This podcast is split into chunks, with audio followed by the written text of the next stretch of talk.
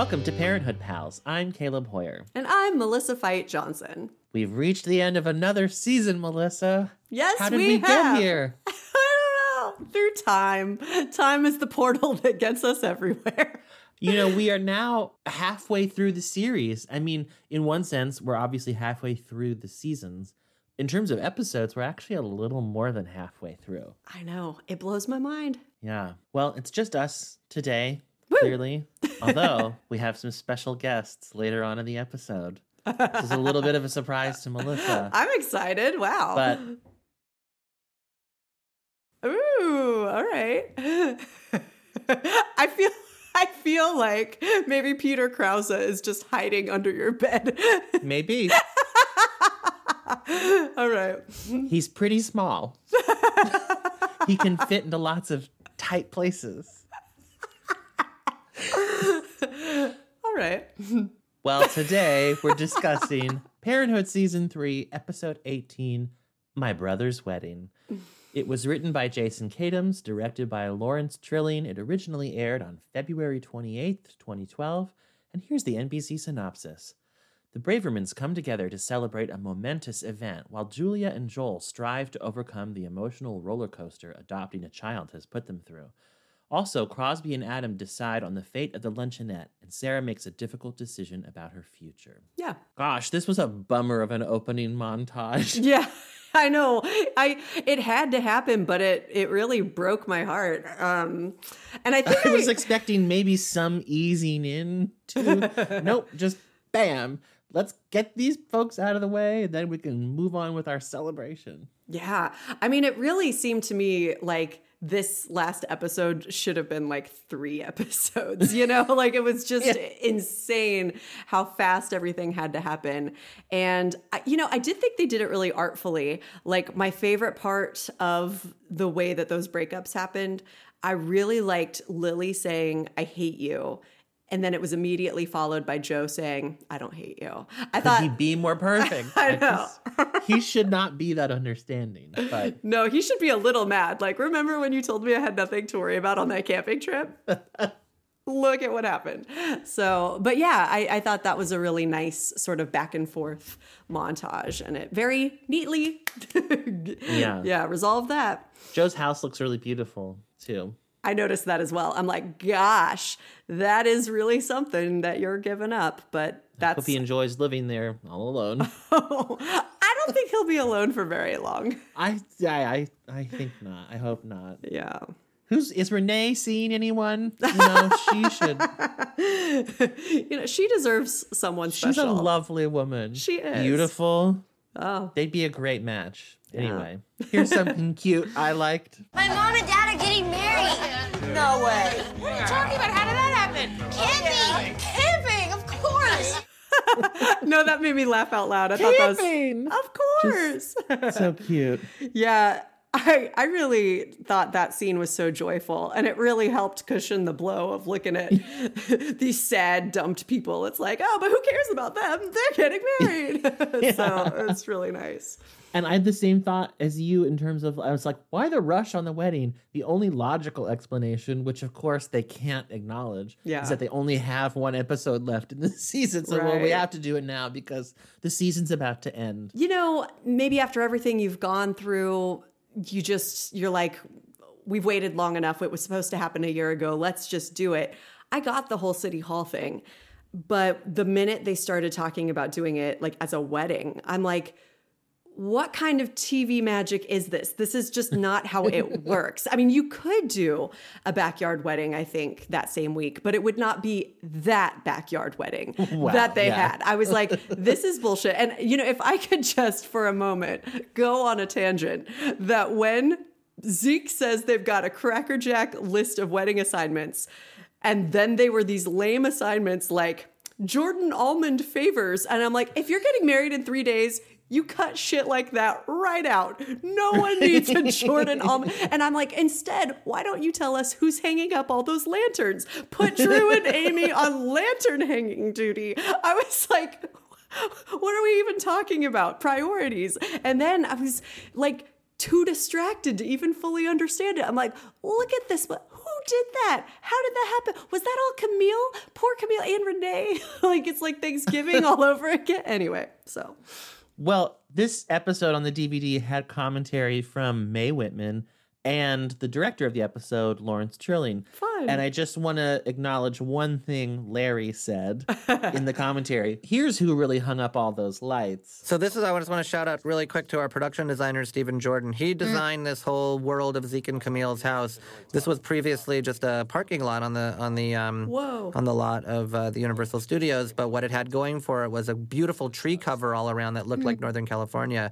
And Stephen took me out there and said, "This is going to be Zeke's place." I said, "I can't. I don't see it." And then he he drew a picture of it for me using the basically the only thing that was that I had reference to were the trees. And I said, uh, "Still don't see it, but I trust you, so make it happen." And there it is. That's amazing. Ugh, it's so nice. I, I like to just go up there and like read or something during lunch whenever we're working uh, in the stages because it's just so pleasant up there. Aw, that's lovely. Are those the special guests that you were talking about? No. Oh, no. okay. All right. I'm excited. All right. We talk about how beautiful Zeke and Camille's yard is, even when there's not a wedding going on.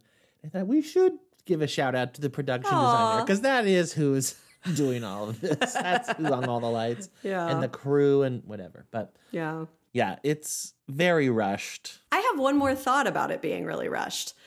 I wondered why. I get that they only had one episode left. And also, I think maybe at the time it wasn't as much in fashion to do like a flash forward, but like, why not just set the episode a couple months later? Oh yeah. You know, like if a lot of stuff's going to go down. They did that actually. I think it was season three finale of Friday Night Lights. Um, they had Billy and Mindy's wedding, and I think they just had it months later. They could have done that as well. I don't know why they didn't. It's fine that they didn't. It was a great episode. I just, it was distracting. It took me out a little. Good point. Yeah. And you know, I think since you mentioned it, you've tripped our Friday, Friday Night Lights alert! Speaking of Billy, yes, Billy is Derek Phillips from Friday Night Lights playing Billy. But a different Billy. I noticed that they used his last name, and I was glad because I'm like, is this supposed to be Billy Riggins? Should Cros- Crosby is somehow related to Billy Riggins. Oh. But yes, playing a character we've never heard of before, but now he's the new best man. Wait, did we hear of him? I was trying to remember this in the episode where they all play poker and they were talking about some loser friend of Crosby's, and they're like, we can't ask him. Was that him? Well, how about my buddy Billy? Billy? Mm-hmm. From high school? Mm-hmm. No, no, no, no. Uh-uh. What's wrong with Billy? He's insane. No way. That's a veto. You don't get to veto, you get a vote. I vote no. What are you talking about? We're trying to find another player for do our poker game. Yeah, and Crosby wants Billy. Billy from high school? Yeah. He's insane. Out of his mind. Oh, No, perfect. he is uniquely eccentric. Maybe it was like a Blanche situation. We've, we've mentioned them once before. Let's do it. Yeah. Did you like that whole storyline? Replacing Adam, etc. I really hated it on my first watch. Yeah. It just felt so ridiculous. I mean, I don't even know what to say about their fight. I hated the, I hated the fight. It seems, and that it was in front of everyone. It also, it weirdly, really bothered me that it was in front of Renee and Sekou. It's like, you're bringing these people into your family, you're joining these two families together. And not only are you not on your best behavior, you're throwing salsa all over each other. And I just, I mean, I guess I should maybe be more upset that they were doing it like in front of Jabbar and Yeah, yeah. Sydney and a infant. But and Max, who then is like, you know, talking about how they should get consequences. I'm like, well, you know, Yeah. trying to teach these people not to fight. And maybe here's what really got me I can forgive a lot of things if it's funny. And I did not think it was funny. I just thought it was cringy. I, I just, Yeah. I didn't believe it. And I didn't find it funny. And so I just, yeah. the only funny thing I thought was you could hear Amber uh, twice say, Is this happening? The the only thing I found funny, like similarly, was um, Miles Heizer's expression. I, I can't even describe it. It like flipped on him, and he was just like sort of strangely amused, but like like it was just very subtle. It was great, and so I did enjoy that. But I also liked afterwards in that scene with Max. You know, Max is trying to ask which one of them won. Did Dad win? Did Crosby win? I liked how Christina said, well, they both lost because they lost control of their emotions and acted like children. It's like, amen. That is good parenting. They did both lose. Yeah, it made me laugh the way she delivered that too. It was that that was funny. There was some funny fallout, but yeah, I don't know. I just I I get that it's a big deal this selling it or not selling it, and I believe that they would be in a fight, but I didn't think it would be a physical altercation like that. Yeah. And in the previous episode, Adam just wanted to have a conversation about it. Mm-hmm. And Crosby refused. Yeah. And then Adam in this one admits that he met with the guy anyway, which I understand why Crosby would be upset, and I think it's reasonable to be upset. But even then, they still didn't really have a conversation about it. yeah. Like, talk about it. Why are you upset about selling? I mean, I guess he did say maybe there's just nothing to discuss. I don't want to sell. Yeah. And maybe that's it. But I don't know. It seemed like they just leapt right over any steps to avoiding a fight. Yeah. Right to a fight. And I just felt so bad for Jasmine. Like you were just talking about her mother and brother, and that's a good call too. But like I just thought she's just given up the perfect man for Crosby. and they're For this. for this. Yeah. And like planning Mess. Yeah. And like, I get that it's going to be sort of a casual wedding in her mind, and they were going to just go to City Hall, but now it's turning into a real wedding. And I don't think it's like being a quote unquote bridezilla or something to care that the wedding party who was going to be family is now going to be random Billy who like gets drunk. And, you know, I mean, I, I don't know. It'd be different if he was truly someone Crosby loved. And she's like, I've always known this about you. You and Billy are a package deal. But it's like, who the hell is this stranger? Adam is your best man. He Yeah. will give a good toast and not be embarrassing. And and I, I don't know. I just thought this is kind of embarrassing. And yeah. And just so childish. I, I'm not sure I bought it even from Crosby. Yeah. That he was so mad in that moment that he couldn't rise above and realize I have one brother. We're close. yeah. That's going to be my best man, even if I'm ticked off at him right now. yeah. I don't know. I mean, I get it. I get that it would be awkward to stand up there together when you're going through a real rift, but rise above. I- Yeah. Yeah. Having said that, I did think Derek Phillips was funny, and I, I, I think just, just just plopping him into that world is funny, uh, especially him and Sarah. Like I was like, well, this is comedy gold. I just I did really enjoy that. So Damn, woman, you still look every bit as fine as you did the day I met you. Still there, isn't it? Chemistry. Is that what it is? God, I've been wondering what that feeling I had was. I want to get out of here? You know, I would, but um, it's my brother's wedding, so. I think no for tonight. very, very charming offer. I'll check back with you later. Should the little finger gun thing again. Yeah. And then later on, when she's like, I've been looking for you. Okay, you go that way, I'll go this way. Yeah. No, it was it was great. I also noted I liked the uh, nickname Crosballs. I know, I know, and it made me laugh way harder than it should have when he was talking to Nora. He's like, "Hey, little guy." hey, buddy. Hey, guy. Hey, little guy. Yeah, it was good, and I don't know if I would have found it as funny if I didn't already like that actor from Friday Night Lights. You know? Yeah. yeah. There was just something fun about seeing him, and yeah, Yeah. Well, let's discuss a little bit the fallout of Amber and Bob. okay, First off, think big, vote little. Whoever came up with that is a a genius. genius. I thought the same thing. I'm like, that is so good. That is an A plus slogan. Let's discuss Christina and Bob's scene early on. Christina, we need to talk. Yes, we do. I just got you $10,000 more for this campaign. This is a pretty good system I've come up Christina, with. Yeah. we still work together. We're 15 feet away. And you're sending me emails. Yes, I am. Bob, look, I'm just going to be honest with you, okay? I think that you're you're a great politician, and I think that we have a great shot at winning this election. I, I do, but I don't trust you anymore. I just don't. I mean, everything that happened with Amber in Sacramento, and it's really hard to look at you face to face every single day and and lie about it. That I will not do. I put my little girl in daycare to come work for you, and I like my job. I really do, but this is Amber's my niece. Christina, we've known each other for a long time. You know I'm not a bad guy. Now, forgive me that I developed feelings for a capable, smart, beautiful young woman whom you put into my life because you trusted her and you believed in her. So I hope you'll be able to accept that and move on because I need you on this campaign. I hope you accept that this is your fault, Christina. He's like king of the gaslighters. kind of what he was saying at the end. Yeah. I don't I'm just I'm firmly in the Bob is a villain camp now. Uh-huh. And if I force myself to see his perspective, I- I can. But what always snags me is him making Amber his assistant. Mm-hmm. You know, if he developed feelings for someone on the campaign, fine. You can't help who you fall for, I guess. But a campaign is temporary. Uh, Like, maybe just hold off on Yeah. a relationship until it's over.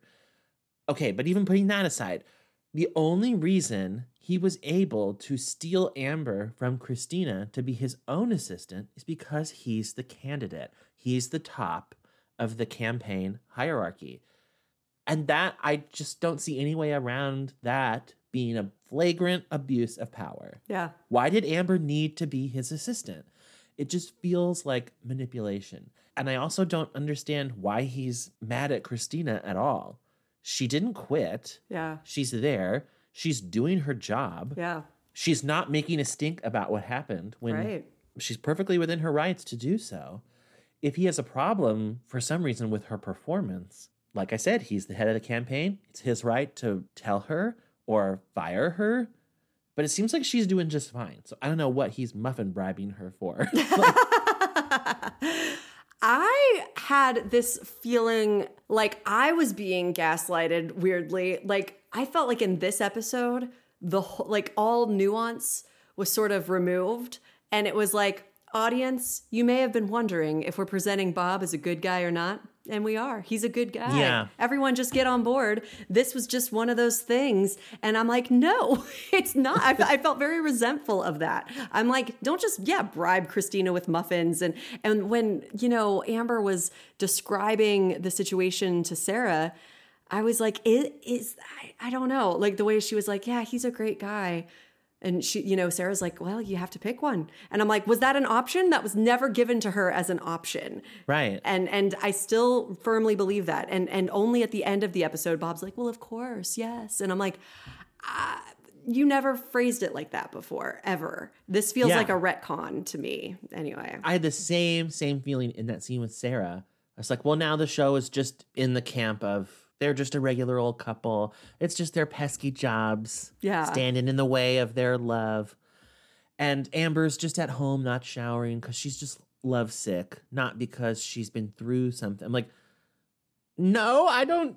I, I don't know. Yeah, she's been It's a sh- taken advantage of, and she's processing it. That's why she hasn't been showering. I thought, yeah, what what the he- what the hell? And maybe and maybe we have been misinterpreting the whole time.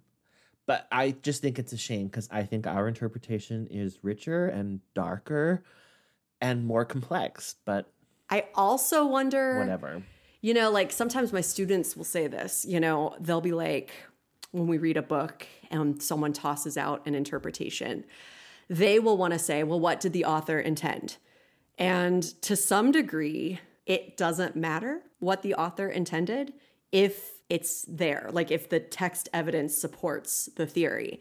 And so it actually makes me wonder if in 2012, if this isn't what they intended, if they did intend it to just be like, you know, this sweet romance where their pesky jobs got in the way.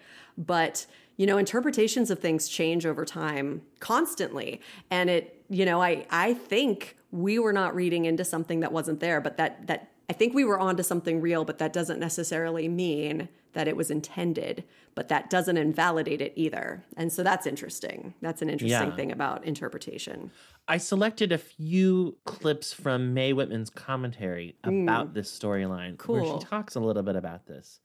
Here's one of them. I felt that it was really important to make sure that Amber's struggle was coming through here and her tone, and also that this making this decision is ultimately showing her growth, you know, and her maturity. And we talked about this for a long time and what the scene was going to be. This was another one where, you know, Larry just sort of we understood the writing and where it needed to go, and then just let me go for it and get everything out that I needed to get out to him. And you know, I think that's what it would be for a teen girl that's messy and confused and not exactly sure. And I don't think she thought about what she was going to say. She just knew she had to get it out to him. And you know, like another in the other scene, you know, Lauren says something like, "He sounds like a cool guy. I mean, can't you just go talk to him?" And I just think that that's something that you know my parents would say, and he is. He's a cool guy, and. Uh, you know, so her struggle really here is it's just she's not prepared to be able to focus on this work that's already so hard for her. And, you know, she needs to be alone. She needs to find her own path. She needs to really understand her direction and where she's comfortable and focus on herself before she can be giving to someone else. And you know being in a relationship especially one with that's you know beautiful and healthy is takes a lot of work. And i think she just knows she's not ready for that. And you know it's so sad. And she just she couldn't swing it. You know she needs to get her path better first. And it's just so wonderful that he understands and that he was sad. And you know it's nice that she was able to communicate that you really have helped me see the good parts about me you know it's it's an amazing feeling when a young girl gets with a guy that makes her understand you know how wonderful she is i think that's rare obviously for amber as far as guys too Absolutely. Ugh. oh, I hated that so much. So Just much. watching your face during that, just hopeful and then falling and then disgusted and Yeah. I uh well here's the thing if he was if it's as simple as what a cool guy and this has the potential to be healthy and beautiful words she just used if the, if it were that simple then I don't see why she would have to choose between the relationship and the job. I feel like she would just make it work. good point. Yeah, I, I don't know. Like, I mean, I, I'm trying to think of an example. I have worked with people before who like ended up marrying each other, and usually they were both teachers, so it wasn't like one was a principal and one was a teacher, but like. It can happen and that's messy, but it's like worth it if it's real love and it's like healthy and beautiful. And so I think if what Amber really had with Bob is what Mae Whitman was describing there, then you you you make that happen despite the odds probably. But that's not what she has. She has this power imbalance and she has manipulation and he has put her through Yeah, something. Yeah. And again, I ask, why did he make her his assistant? Yeah. Like, if you're gonna date someone you work with, yes, that could be messy, but she was there every day already. It's not like, well, he never gets to see her if she's Christina's Right. assistant. No, he saw her all the time. That to me, it seems like if we were misinterpreting, Yeah. I would argue, well, we were led to misinterpret, hmm particularly by him making her his assistant. Yeah. That didn't need to happen No. unless you were developing Bob's character as a little bit of a manipulator or a lot of bit of a manipulator. yeah. but yeah, that's just again, that's where I get hung up. I'm like, Yeah. I, I can see a storyline about I'm dating someone at work and it's really complicated, but I'm not being taken advantage of. But especially with that twist to it, I don't see this as that. I feel like what Mae Whitman was just describing was like Hattie and Alex who worked together and technically Alex was the boss but that Yeah. was really healthy and beautiful and and he did help her I think find herself and become like all the things that Mae Whitman just said I think applies to that relationship and What I- Alex didn't say, Hattie, you're not gonna help with X, Y, and Z at the food bank anymore. You're just gonna be my assistant. right No. Yeah. It was a mutual they, they were gradually whatever. It's totally different in my opinion. And I, y- yeah, you really saw those two characters like fall for each other. And I feel like with Amber and Bob, you saw one character sort of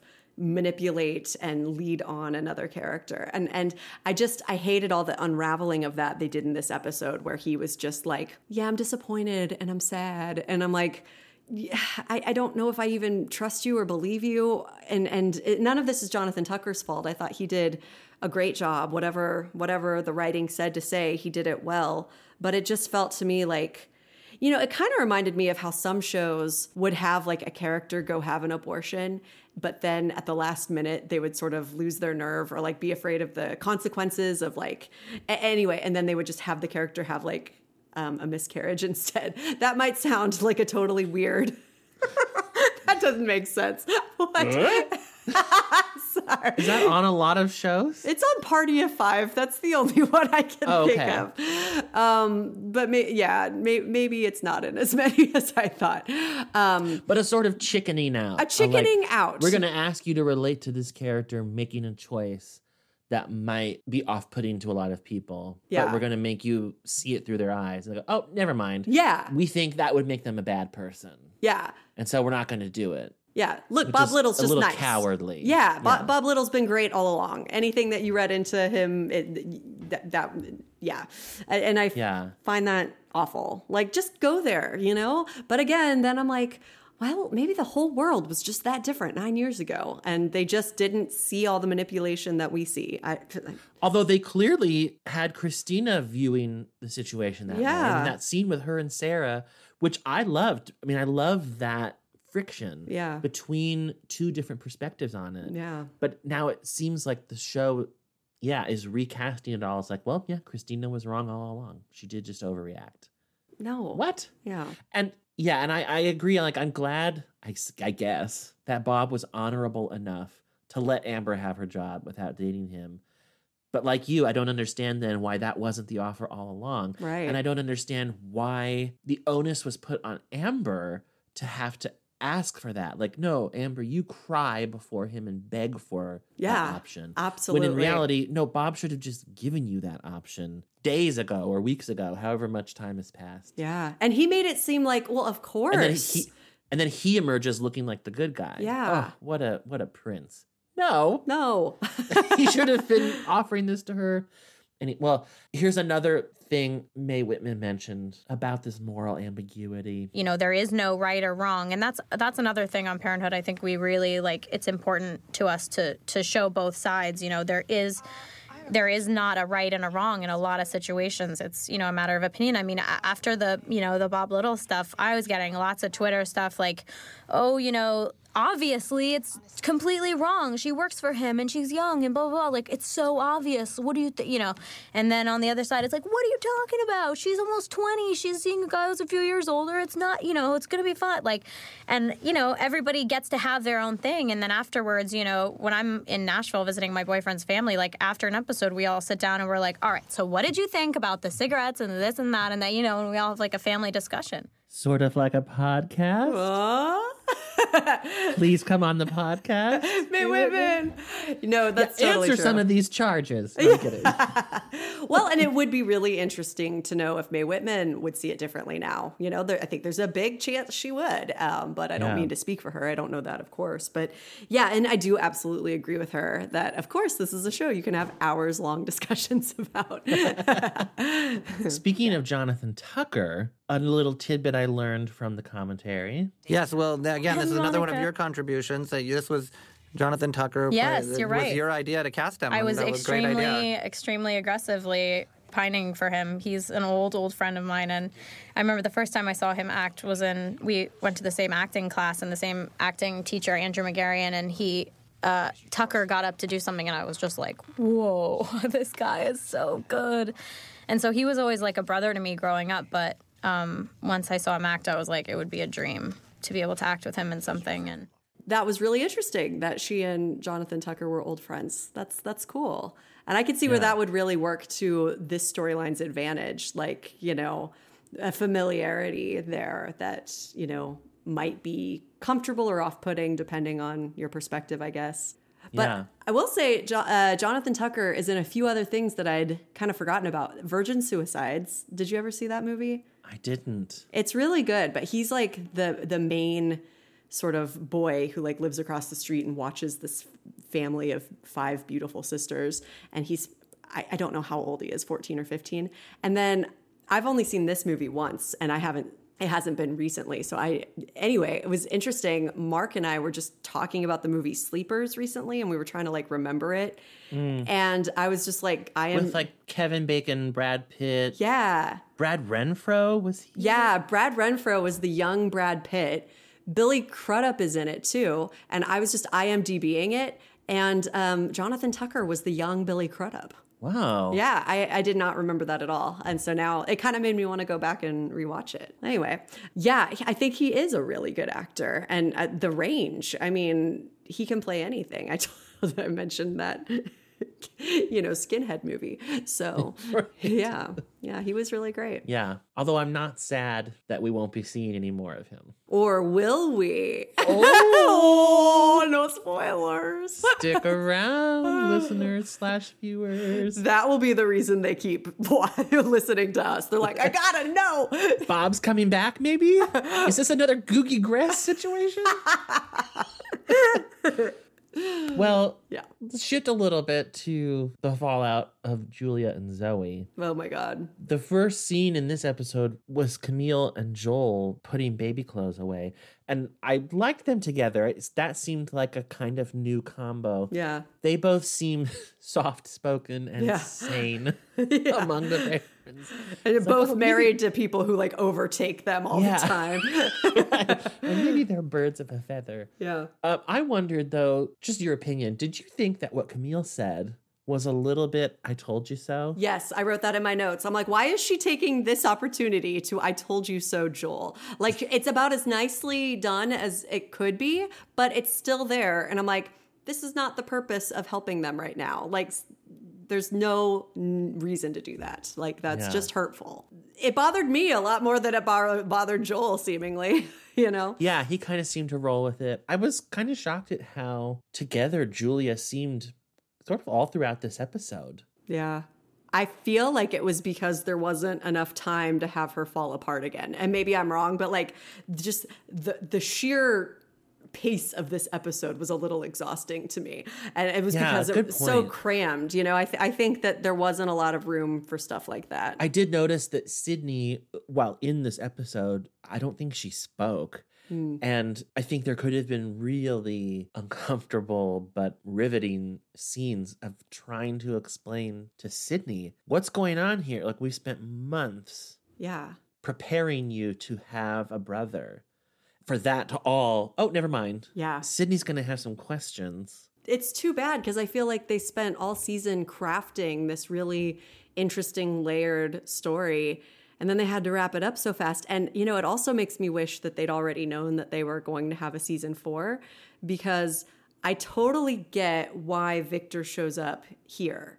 That is just a lovely note to end on if it is the end. And at the same time, lets you really look forward to something if it's not the end. But I just feel like, whole that just whiplash. You know, I'm like, that would have been a really interesting thing to introduce. You know, in the premiere of the next season, I feel like, and then they could have just truly dealt with the fallout of this instead of well uh, never mind who cares? Welcome victor you know on to the next thing you know? It's just a thought. Well, see, and I didn't think it was a good note to end on if this had ended up being the series finale. Like this show about a big, big family ends with one of the couples and a new child that they've just met. Mm. Yeah. Bye forever, television audience. That's Like, a good point. I hadn't thought of it that way. I thought of it more like it's hopeful, you know? Yeah. Yeah, well, that's true. And I did think that. But I did think it was a good semi cliffhanger for a season finale. Yeah. But we do meet a new cast member. What's the situation? His mother's been incarcerated. She's released the rights of her child to keep him out of the foster system. I can tell you more later, but what I need from you now is a verbal confirmation that this is something you want to do. Yes. Yes.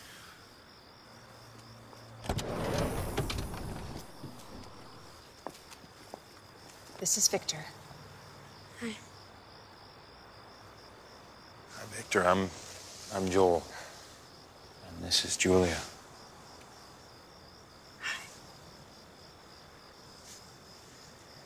Do you want to come inside? Sure. All right.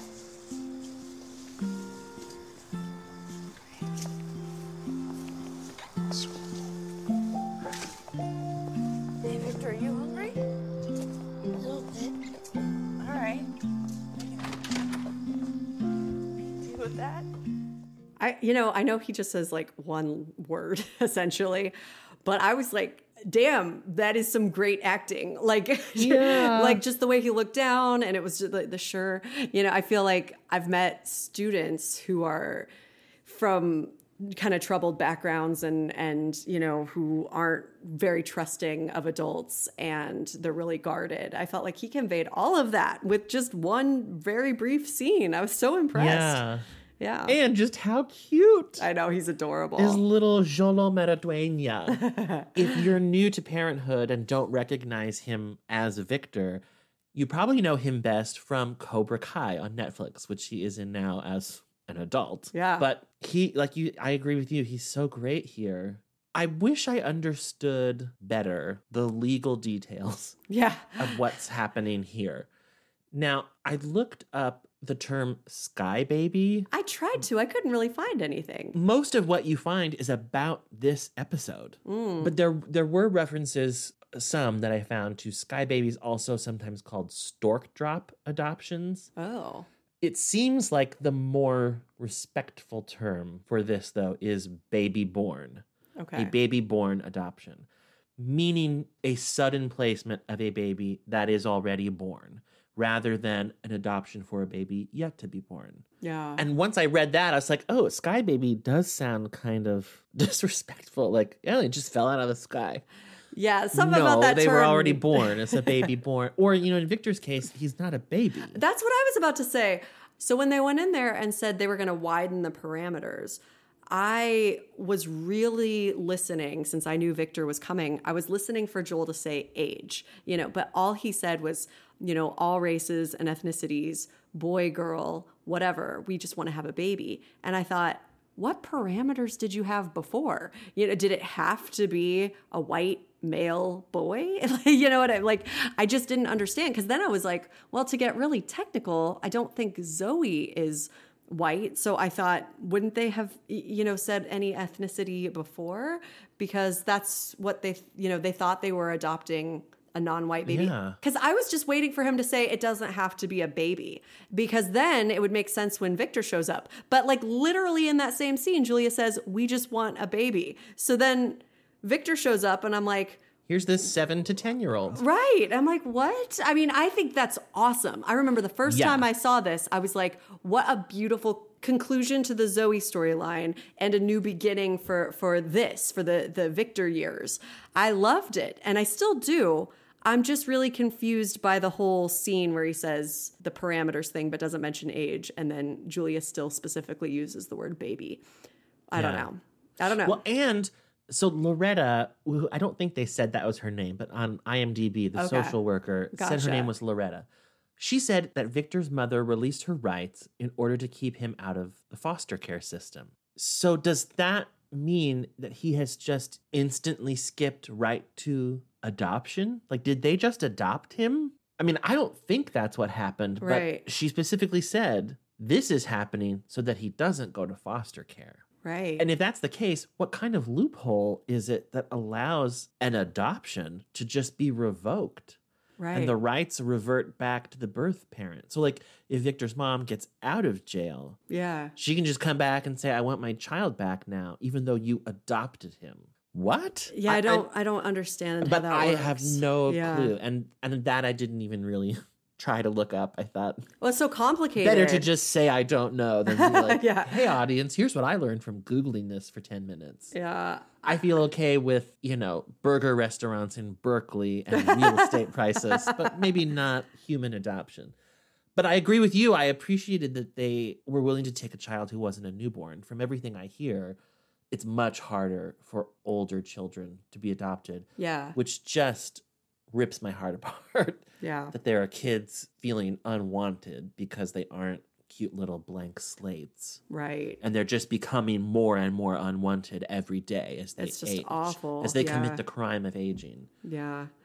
I, I agree. well, and and I got very worked up about it.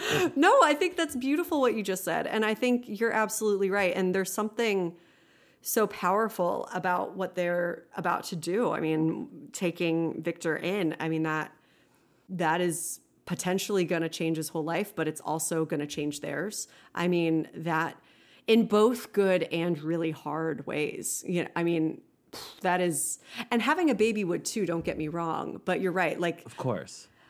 you, the the baby doesn't bring its own special baggage in a way that a seven to ten year old does. I wonder how old he is supposed to be. Or like a- along those lines, I would guess he's older than Sydney. He Yeah. looks older than Sydney. Yeah, to me too. Preparing Sydney to have a newborn baby brother is quite different Yeah. from saying, Sydney, you're not the oldest child in our family anymore. Right. What? Yeah. I mean, and in some ways that's trivial, but that's a big change. Yeah. And like, did they consult Sydney in all of this? I don't think so. And I'm not saying yeah, they necessarily should have, Right. but they are thoughtful, caring parents. I'm sure they would want any situation to be presented to Sydney in a way that she would feel comfortable and safe and know what's going on. Yeah. But they left her at the wedding, it looks like. Yep. We're going to go pick up a new child that we didn't tell you about. Yeah. It's intense. I mean, it makes me excited for season four. Oh yeah, definitely. And it's all good stuff, but but yeah, I mean, it, I really, again, it's just like whiplash. I'm just like, whoa, okay. So, and I don't even know if I noticed that in the past. I think I just kind of went with it. But again, following these storylines so closely, it's like, wow, all right. When speaking of whiplash, I whipped right past the little bit of closure that we did get with the Zoe storyline. Is that your mom? It's good. She's helping. Troy? No, Troy. Good.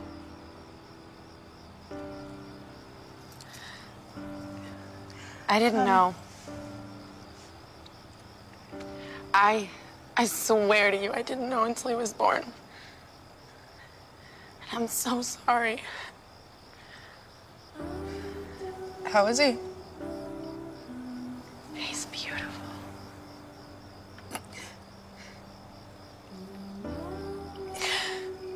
Julia. You changed my life. What were your thoughts on that scene? I did vaguely remember that maybe Zoe came back. I couldn't rem- I couldn't remember if I was inventing that memory. Oh, yeah. Last time. Yeah. I was so relieved watching it that it was civil. Mm-hmm. I couldn't obviously couldn't remember if Julia was a total bitch to her or kind of understanding and I and I thought Julia it was clearly painful for her and she didn't say much. Neither of them actually said very much. Yeah. But I thought it was fairly gracious. Uh, Yeah. Zoe seemed happy even though she was crying. Yeah. I mean just the magic of a good actress like Rosa Salazar, I guess. She seemed at peace in a way that felt impossible even just last episode Yeah. like, oh, she is going to be okay, isn't she? Yeah. And when Julia headed to the kitchen before going out, I immediately wondered, is she going to get Zoe's watch? Her Oh, nice. watch? I didn't put that And I'm, together. and I'm so glad that that is what it was. I also thought it was so funny. this is such a weird thing to fixate on. I wondered if she was going to get it because that's where I remembered Zoe giving Julia the watch. Right. And I'm sure that's what the director or writer or whoever thought in this episode in terms of well, where is Julia going to go to get the watch? Well, to the kitchen. But in reality, I don't think she would have kept it in the kitchen. That's a good Like, point. Zoe hands her the watch and Julia puts it like in the cookie jar for safekeeping. You know, I think she would put it in a drawer or, although maybe in a kitchen drawer. Well, but I would have thought like probably up in her bedroom or Right, maybe like a even in a nightstand or- safe or something, like a fireproof Yeah. box, like where you put your, you know, sentimentally valuable things. Um, Yeah. But I never would have thought of that though. That's a that's a very astute But I thought it was a nice gesture to to. I mean, first of all, she should get the watch back, Right. And it was a nice way for Julia, if Julia wasn't capable at this point in time of really saying anything, Right. It was a nice gesture to say, like, I don't hate you. Yeah. I I wish you well, but this is really painful. A weird bit of irony occurred to me on my second watch with this scene. Zoe says Julia changed her life. And we kept noting throughout this season that Zoe wanted a closed adoption, and Julia and Joel just sort of trampled all over that. Right. But, and I could be wrong, but if Zoe had gotten to have a completely closed adoption, I feel like she might have gone through with it. She might have. Only by Julia interfering to the degree that she did, did Zoe end up taking the baby from Julia. Interesting. And her having the baby feels like a positive, life changing thing for Zoe. Like, I thought, is Zoe saying, You changed my life because I'm keeping my son? And now I'm a mother and I feel a purpose or happiness or whatever aside from you changed my life because I'm getting my GED. You know, like, no, no, no, no. It's not anything that small, it's something more profound. I also think that maybe you changed my life means maybe this idea of you set me on this path to getting a GED, getting out of a relationship where the guy was very controlling, believing I deserved better, believing I could be a mother, you know, believing that there, it, you know, because I think part of the reason she was giving her baby up was she just thought she was such a mess and that there was nothing good about her. And, you know, Julia just kept telling her how brave she was and, you know, how strong and, and That's so Oh, true. You know, when she's giving birth or when she's trying to break up with Troy, yeah. Julia tells her, You're strong. Yeah. In moments where Zoe clearly doesn't believe it. And then with the whole GED thing, Yeah. Zoe says, You think the baby's going to come out dumb like me? And Julia says, You're not dumb. Yeah. Yeah, it does feel like maybe no one was ever telling Zoe that stuff. Yeah. You're not weak. You're not stupid. That would change your life if you believed it. And Zoe said she loved her. Yeah. Yeah. And so I I don't know. It's so funny to me how we're probably just supposed to see that storyline as heartbreaking, but I really think it's kind of beautiful, especially now that we know that Julie and Joel get Victor and that's so good for Victor and I think it's ultimately good for them, you know, and and it just kind of feels like well, how can you be mad at anybody? It all just worked out the way it's supposed to, you know? Yeah. Yeah. I do feel like Zoe's going to be okay. Yeah. And I'm very happy for her. Me too. I really loved her. like I'm just Oh my I'm- gosh, me too. I wish that she was just then going to be in their lives, but it totally makes sense that she's not. You know, oh, this is the dumbest expression that I'm about to quote to you, Caleb. It's so lame. But you know, it's like have you ever heard people say people are in your life for a reason, a season, or a lifetime? Have you ever heard that? Maybe? It's dumb. But like, okay, so you know, Maybe you're on a greeting card Right. somewhere. Yeah, it's Okay. so bad. It's it's terrible. But I actually think there's a lot of wisdom in that corny, corny saying. You know, like you, you, you know, you're in my life for a lifetime. Um, yes, right now we're doing the podcast, but that's not like what brought us together, and we'll certainly be friends. You know, after it's over. You know, so even though we have a reason right now to be hanging out, that's not it.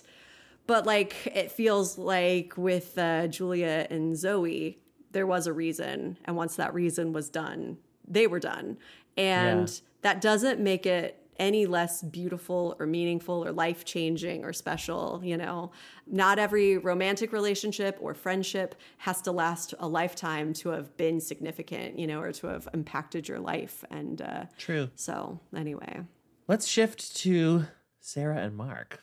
Okay. Early in the commentary, during Sarah and Mark's first scene, when Mark is visiting Sarah at the bar, I just thought I'd share a little of Mae Whitman gushing. Oh, fun. Here's Look how another- cute Jason Ritter is. He's just the most adorable man He alive. is, and she's looks so beautiful.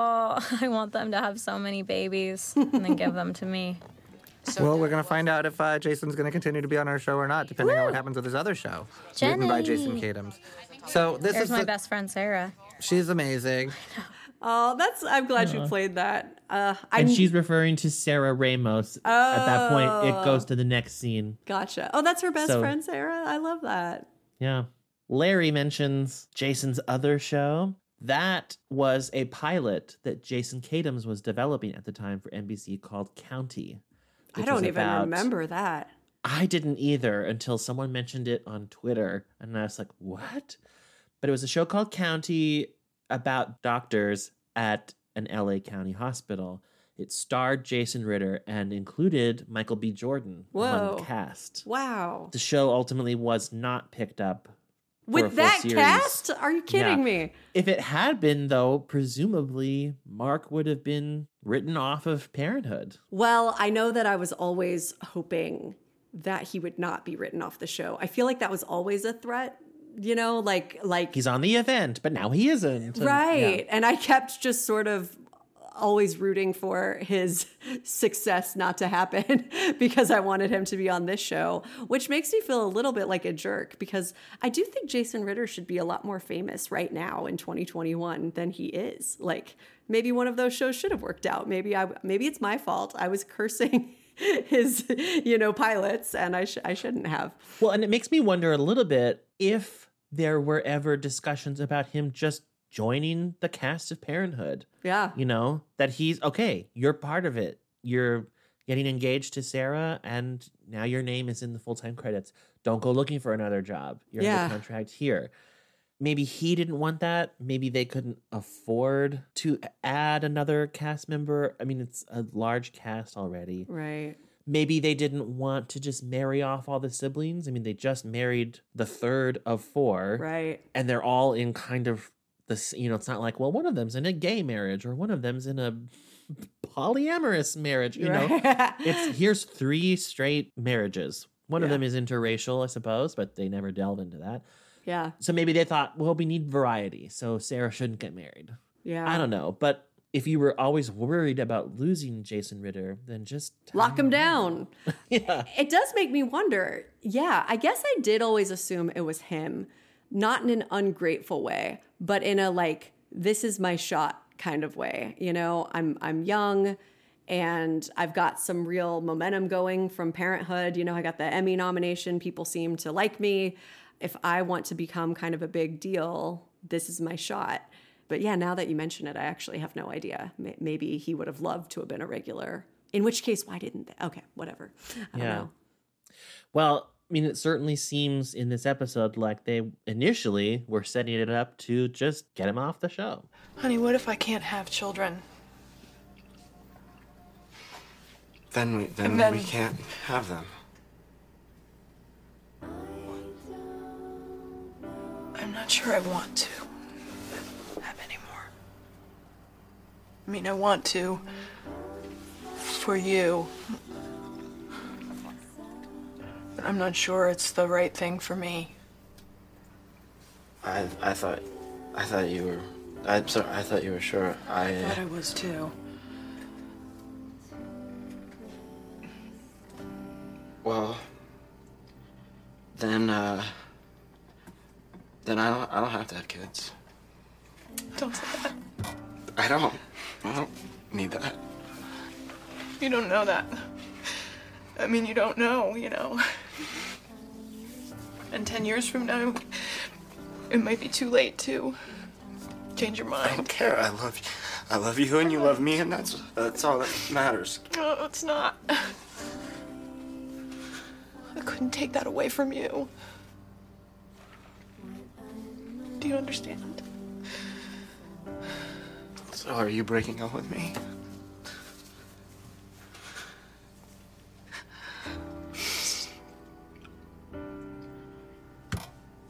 I'm sorry. I'm sorry. It's better that I do it now, you know? I'm sorry. Ugh.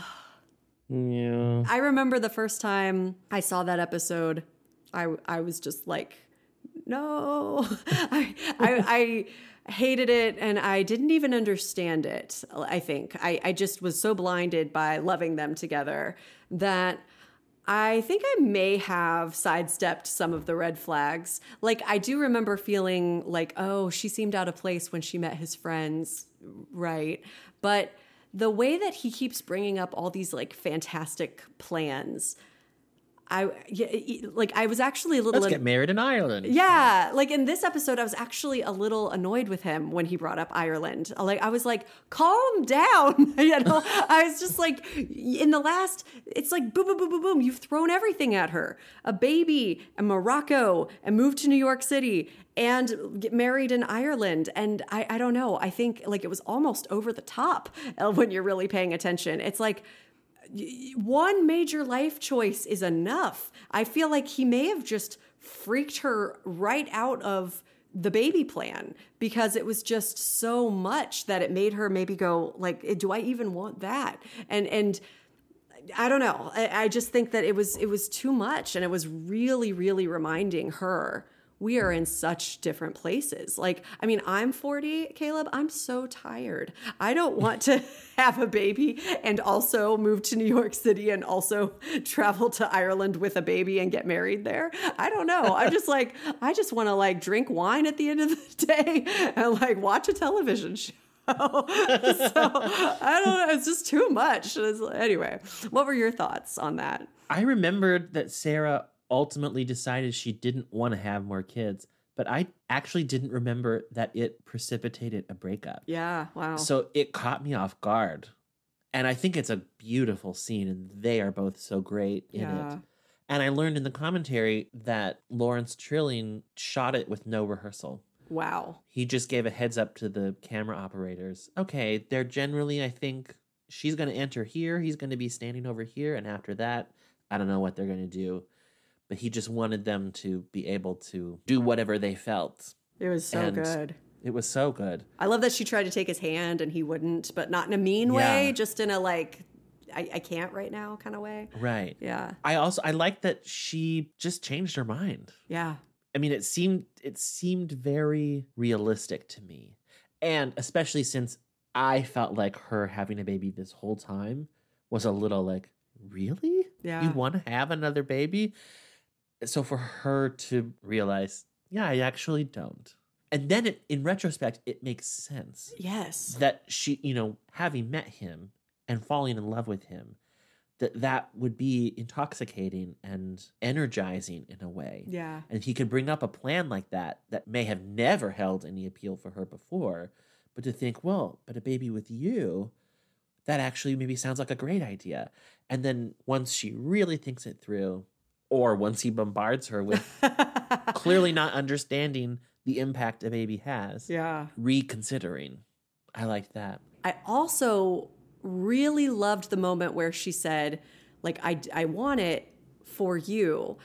Because Yeah. I think, you know, we have these interesting ideas about love sometimes, which means putting the other person first, which sometimes sounds better in theory than than it really is. You know, like you shouldn't have a baby if you're not 100% sure just to please the other person.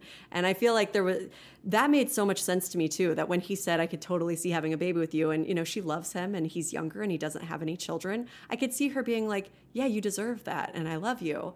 Let me give that to you." You know, I could I could totally see that happening. I mean, honestly, I partly changed my name when I got married.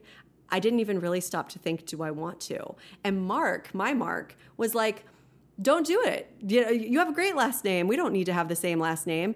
But like, I'm so weird that I thought that deep down he really did want me to change my name and he'd be heartbroken if I hadn't. Turns out, no, he really was fine either way. And so, in a way, I sort of gave him that and he didn't even you know like need it you know and and anyway i think that you can be a total feminist like i am you can be a total like you know independent person and you can still sort of give your partner a lot because you love them and you you know you you want to give them everything and so i thought it was really cool that she kind of stopped that train that she was on and Yeah. really evaluated what do i want The only flip side that I saw to that was that, in one sense, I think what she's doing is noble and wise. But in another sense, I felt like she was a little bit deciding for Mark. yeah He's a grown up and he has told her what he feels and thinks. He says, I don't need to have kids. I love you. And if we can't have kids, then we can't have them. I could see Sarah maybe insisting that he take some time Yeah. to actually think about it rather than just saying what he needs to in that moment to prevent a breakup. right But to just say, no, we're done because I don't believe you when you say you don't need to have kids. right But I don't, I didn't get the sense that she's like, well, she's saying it's for this reason, but actually it's because she has doubts about him. I didn't get that. i didn't all. get that at all either I sincerely believed her. She's doing this because she loves him so much and wants him to have everything he wants. yeah Also, the resignation and the kind of like blow up my life way that she says right at the end, it's better that I do it now. That so reminded me of Amber. oh wow just, just like the what she said and how she said it. it did seem like a little coda on this very sincere thing of like, well, you know, I just can't succeed at anything, so just fuck it all. Right. Damn. And I thought, oh, this is a trait among the Holt women, maybe, of just like if things can't go exact or just a disbelief that things could go their way. So if something looks like it's going well, just blow it up before it Ugh. disappoints you. Well, and it does seem like we haven't really seen Sarah exhibit that trait of like being really insecure in a while. Maybe in part because she is in such a healthy relationship with someone who believes in her, you know, Yeah. which which can be life-changing. But yeah, that felt a little bit like a callback to earlier seasons, you know, where she just didn't think anything could go right. And that's so sad. And in a way, Yeah. like I just thought you really should let him think about this because if he is okay ultimately with not having children, then this is exactly everything you would want. Yeah, I think she perfect. wouldn't be overwhelmed by all these travel plans. I think she'd be invigorated by them if Yeah. it wasn't also with a baby. You know, I think she'd be like very up for adventure. I think it was just overwhelming because she was trying to picture all of it happening all at once. And so I'm like, boy, if he could just somehow make peace with the fact, like, okay, I'm going to be with this woman, I'm choosing that over a child. She would be so lucky. But maybe the guilt really got to her. Like, what does he know what he'd be giving up? Hard to say. I loved his scene at the wedding. Yeah. I thought everything he said right there was so good. I thought this is a great approach. And and maybe not always. Sometimes maybe it's a deal breaker if one person wants kids and one person doesn't. But I really loved what he said. I think I made a tactical No. error with me. you. No, it's not. I, I think I think we skipped over something when we started talking about having a baby. And uh, the truth is that I I want to be with you. And I also, you know, I would like children, but but people who want to be together, they make a, a decision to to be together, and then and then they see. Then then life brings what it brings, but at least they're together. And um, that's that's where we belong. And I wanna I wanna do this right.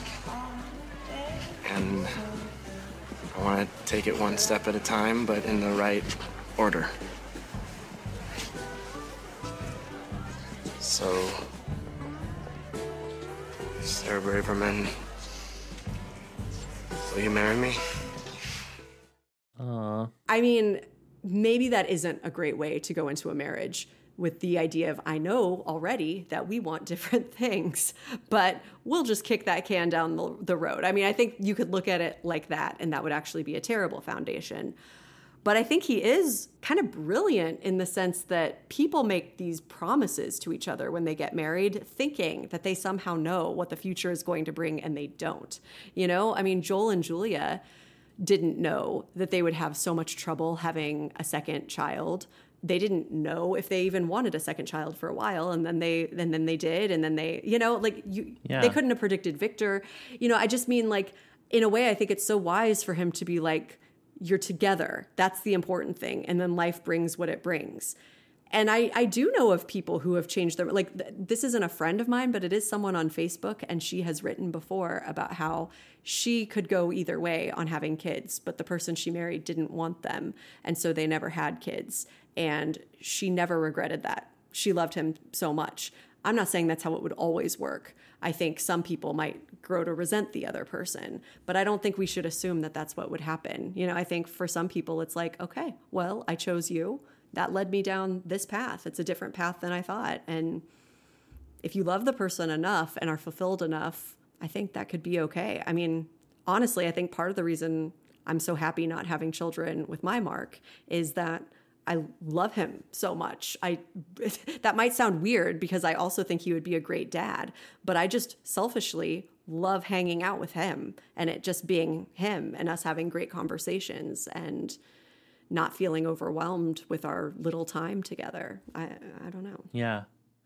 I was glad that they didn't break up. Yeah. And I was also weirdly glad that Mark acknowledged that there is a step between dating and babies, Mm. Which it feels so super traditional. And I don't think of myself as a super traditional person, Right. but I also feel like, well, don't knock tradition just because it's tradition. it did catch my ear two episodes ago when Drew found Sarah's ovulation Yeah. kit or whatever. And she said, Well, I'm with someone I love. It's the next logical step. And I thought, No, it isn't. That's true. the true. next logical step is you would get married or maybe move in together. Yeah, I was going to say, even if you don't really believe in marriage, you would probably live together before you would plan Yeah. to have a baby. I'm like, baby is at least one, maybe two, maybe more steps away. Yeah. But I got the spirit of what she was saying. But anyway, I was just nice to hear someone else say, "Hey, there is something else we could do." Although, if like you said, if it is just kicking the can, it's not very smart. Like part of the problem was that if she was going to have a baby, she needed to have it right now. The solution is not let's get married and then decide in a couple years if you want to have babies. No, this offer is Off the being table. taken off the table every single day. And she also just said, I don't want to. Well, she said, I'm not sure I want to have anymore. I guess that maybe is not ironclad. She didn't say, I know I don't want to have any more ever again. But I don't know. But I felt like that's what was in her heart, and she was kind of presenting it in a softer way. Yeah. Yeah. But I liked the proposal because like you said, I think it I think implicit in it was that's a risk he's willing to take. Yeah. And he, he's not saying it in the moment to avoid a breakup. Some time has passed. He's been alone with his own thoughts Yeah. and has decided. Now, if his show had gotten picked up, I wonder. I mean, she doesn't say yes, Right. or or no in this moment. So I guess they could have said, "Hey, everyone, remember last season when he asked her to marry him? She said no." Which happens sometimes. That happened uh, on does. Younger, you know, Charles. Yeah. And I guess in this context, it really would have made sense for her to say, it would be a little bit of like, I'm going to decide for you. But Yeah. she could have said, I'm not comfortable with you taking that risk. Yeah.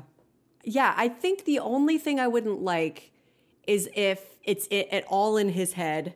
If we get married, then I can work on you and change your mind about the baby. If if he's really genuinely saying what he means, then I really love it. You know, if if he really is just like I'm willing to accept that, it's worth it to me to be with you even if the children thing never happens. I think that's kind of beautiful. I don't think everyone should always give up what they want either, but I we had a discussion with your cousin Sarah in an earlier episode about how sometimes your life just isn't what you think it's going to be, you know, and and she had mentioned like she thought she would have a second child and and then she didn't. So I think sometimes there's this narrative that like giving something up for a person is always 100% bad. Like it would be bad for Mark not to have children because of Sarah. But I don't know if that's necessarily true. Is that any worse than Sarah having a baby for Mark, which is previously what the plan was? So, and of course, then the third option is they break up and she doesn't have any more and he does. And maybe that maybe that is the best option and maybe it's not. You know, I just I don't think it's black and white to say this should definitively happen. Yeah. Speaking of black and white, Ah. in the lead up to the wedding, it was nice to revisit the dishwasher yes. and have it go a little better this time. Have I ever told you how much I love the way you load a dishwasher? Really? Yeah. Because if you're not happy with it, I can I can change it. I can do it your No, way if it's you want. perfect. That's better for no, you. it's so good. Mhm. hey, I hope you're not bummed about my mother doubling the size of the wedding. I'm. I had nothing to do with that. No, no, no. The more church folks and relatives, the better. You sure? Yeah. Okay. Now what's going on with you and your brother? You mean other than the, the fist fight and me replacing him as yeah. best man? Yeah. Other than that. That's pretty much all the developments. Come on, baby. You need to figure that out. You can't be arguing with your brother on your wedding day. Okay, well, you go fix him and I'll stop fighting with him. This is the same cycle we've always been in, where he's right and I'm wrong. No matter what I do, he's right. I mean, it was my idea to start the luncheonette, not his. I'm the reason that we have this thing that's worth millions, okay? Not him. Mm-hmm. Yet somehow he still doesn't see me as his equal. Baby, you were taking this way too personal. It's not personal, it's business. Your brother wants to be in a business and you want to be in this business. And maybe it's not the same thing, but it's not personal. It's still your brother. I was very impressed with how Jasmine handled Crosby. It was just nice to see a little peek into, like a little sneak preview of what their marriage is going to be. How does Jasmine handle Crosby when he comes to her with a problem or when he needs some prodding Yeah. to do the right thing? I felt like she was guiding his thinking without pushing and always being very supportive of him and what was important to him. And I thought it was way more constructive than Zeke scolding Adam. Right, right. To make up with his brother. I thought, no, Jasmine's showing how to do this well, and Zeke is just doing it with, you know, a blunt sledgehammer. it it also made me so happy that scene for many reasons. I don't know, I almost get emotional talking about it, but I just remember you and I having a lot of conversations when Crosby and Jasmine got engaged the first time about, well, this is awfully fast. They do seem to love each other, but I mean, they just re entered each other's lives, you know, et cetera, et cetera. And even though it's terrible what Crosby did, you know, cheating on her, I, I it's just so strange to me how they seem so much better for each other now than they ever used to even before this happened. And you know they they just seem to get each other now. And now it seems like they've been together forever even though they just got back together like days ago. You know it just seems like they know each other so well. I loved it. And yeah she knows she still like can be controlling but now she's like kind of like harnessing that in the right way. It's constructive. She's having conversations with him about what to do. And he doesn't feel controlled. He recognizes that she has a perspective that would be valuable to hear. And so it's like both of them are still who they are, but it's they've they've grown, you know, they've matured into this like really healthy dynamic. I loved Yeah. it. And that dishwasher was the perfect callback. It just made me so happy. I'm like, look at them. That's like a symbol that, Yeah. that things are just much better. Also, this is a complete tangent. Good. But what she says about it's not business, it's personal reminded me of one of my favorite scenes from You've Got Mail. It wasn't personal. What, what is that supposed to mean? I'm so sick of that. All that means is that it wasn't personal to you, but it was personal to me. It's personal to a lot of people. I mean, what is so wrong with being personal anyway? Uh, nothing. Because whatever else anything is, it ought to begin by being personal.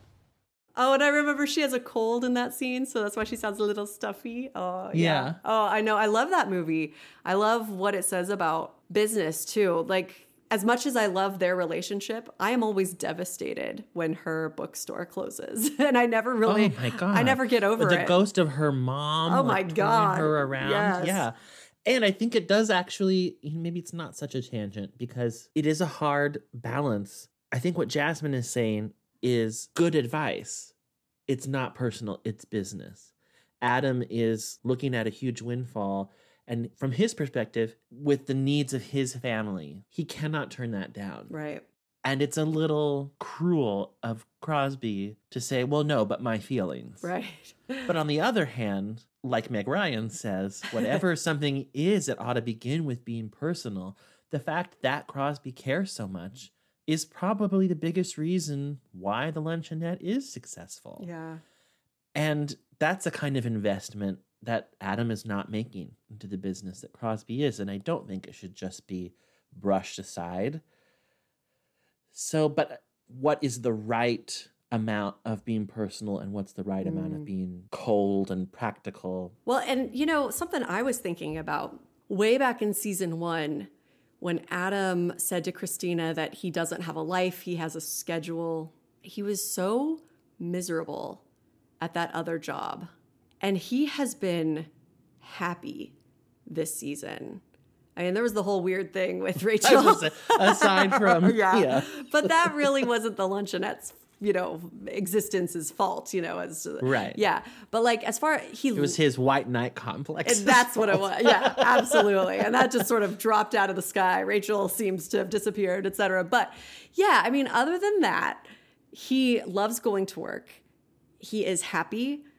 He is fulfilled i feel like in, in ways that he never was before. I don't think that he's really like sounded stressed and like he needed a break. He sounded worried about money and this would solve that. But then what? You know you and i kind of addressed this in a previous episode maybe the last one.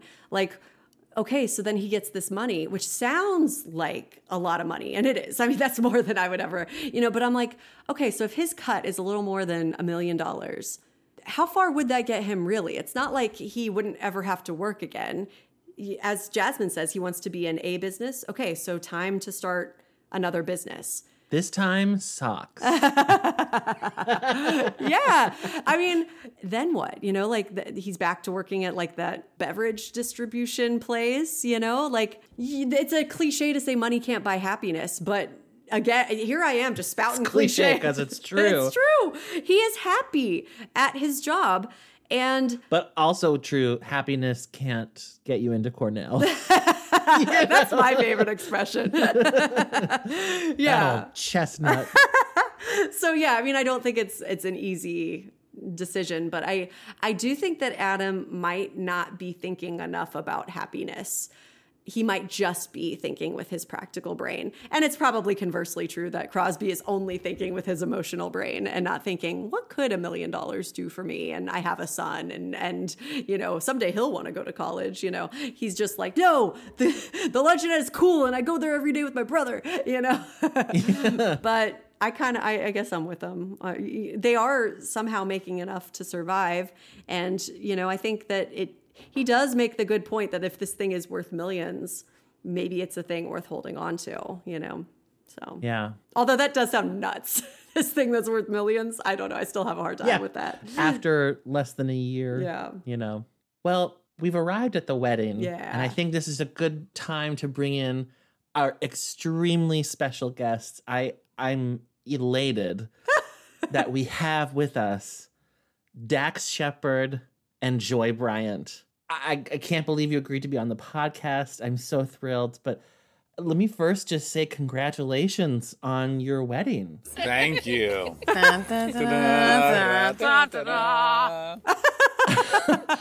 Were you were you too shocked at how quickly this all came together? Yeah, it was very shocking because she um, just one episode earlier had told me she was moving in. In fact, in that episode, said she was moving in with another dude. So In yeah, fact, that's kind five of five minutes shocker. before I w- proposed Yeah, to you, yeah, I said I was moving. In. And let me throw this out here too.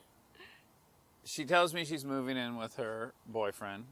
I happen to mention that the the luncheonette's been valued at over a million dollars. Almost the next scene, she proposes to me. Yeah. Go digging, girl. You're driving me crazy. I, I don't know. It's a little suspicious. Well, we'll see what happens when Season after, four, that when might- we find out that. No, Yeah, no, no. I I'm think- like, Yeah, yeah. Well, too- too late. Okay, yeah, well, but Crosby's only going to get like half of that million dollar offer. Joe Joe is rich. He's a doctor. But the, the but the offer is actually two point five million, which means Crosby works with one walks with one two five. Right. Pay the tax man, get a good lawyer. Right, right, right. We're gonna give him five. So I'm still walking with eight twenty five. Uh-huh, you good. That's more than Dr. Joe's bringing home net. Come on. He's trying to I mean, I know Dr. Joe, and he's overextended. He's got that fancy car and Listen, stuff. I'm Everything I trying got's to- paid I'm just for. trying to get his check, so that's Right. all. I don't care. What do you think finally got Crosby to the altar? Well, Jasmine really is the one who had the change of heart. So what happened? Yeah, I just realized that one, he's about to be a millionaire. Two, that it's just easier to, you know, do that situation with the kid and him and a mm-hmm. million dollars. Sure, sure. That's it lightens the load. Right. You can get help. I think she just realized, you know. Well, we were the camping, camping. The camping, you know, close proximity, rain, the the, the burn, the gentleness. There was some the- magic family yeah. moments going on with the guitar. Was it the guitar playing? The guitar My hunch is it was the your- guitar your, playing. Your first aid skills. right, right, I really showed a lot of my better colors on that camping trip. Patched you up, harmonized with Mhm. this, our son, our four-year-old son. And I think she finally, in, in that in that trip, she saw him in a way that she's always wanted him to sort of be, or whatever. And she was like, Now, you and your brother have been going through some tough patches lately. yeah, uh, Adam and I have had a, a, a lot of fights this season, and um, none of which reached the heights of the fight that we had in this episode. It gets it gets physical. so we got to express our anger towards one another physically for a change, which was nice. Via salsa. And um, I did get covered in salsa, as did he. So Salsa. it was kind of like doing an Salsa. episode of uh, You Can't Do That on Television, which was always a childhood dream. So it oddly came true on the set of Parenthood. Well, I love a good you can't do that on television reference. That's good. Right? Yeah. Well, Dax, Joy, thank you so much. This was just such an honor to have you on. Caleb, I Oh, oh. can't believe you got them on. That's oh, amazing. Oh, wait, but it's not done yet. We are also so happy to be joined by the inimitable Lauren Graham. What? Lauren, here we are, end of season three at a wedding. Do you like weddings? Are you excited about this ceremony? Oh, it's beautiful. Yeah, it's like it's strange that even a fake wedding is like very, very moving. the flowers are fake, but it still has impact. So, Lauren, what do you think of the decor for this wedding? I mean, we were saying earlier, we can't believe that something this beautiful was thrown together in just a week. I think it looks amazing. Yeah. Um, I uh, my only job was rose petal duty, so I didn't have anything to do with the thousands of fairy lights that have miraculously appeared. Um, but no, it is. It's it's sweet, and it makes sense for the family that they would have it at the house, and you know, just throw them a nice party.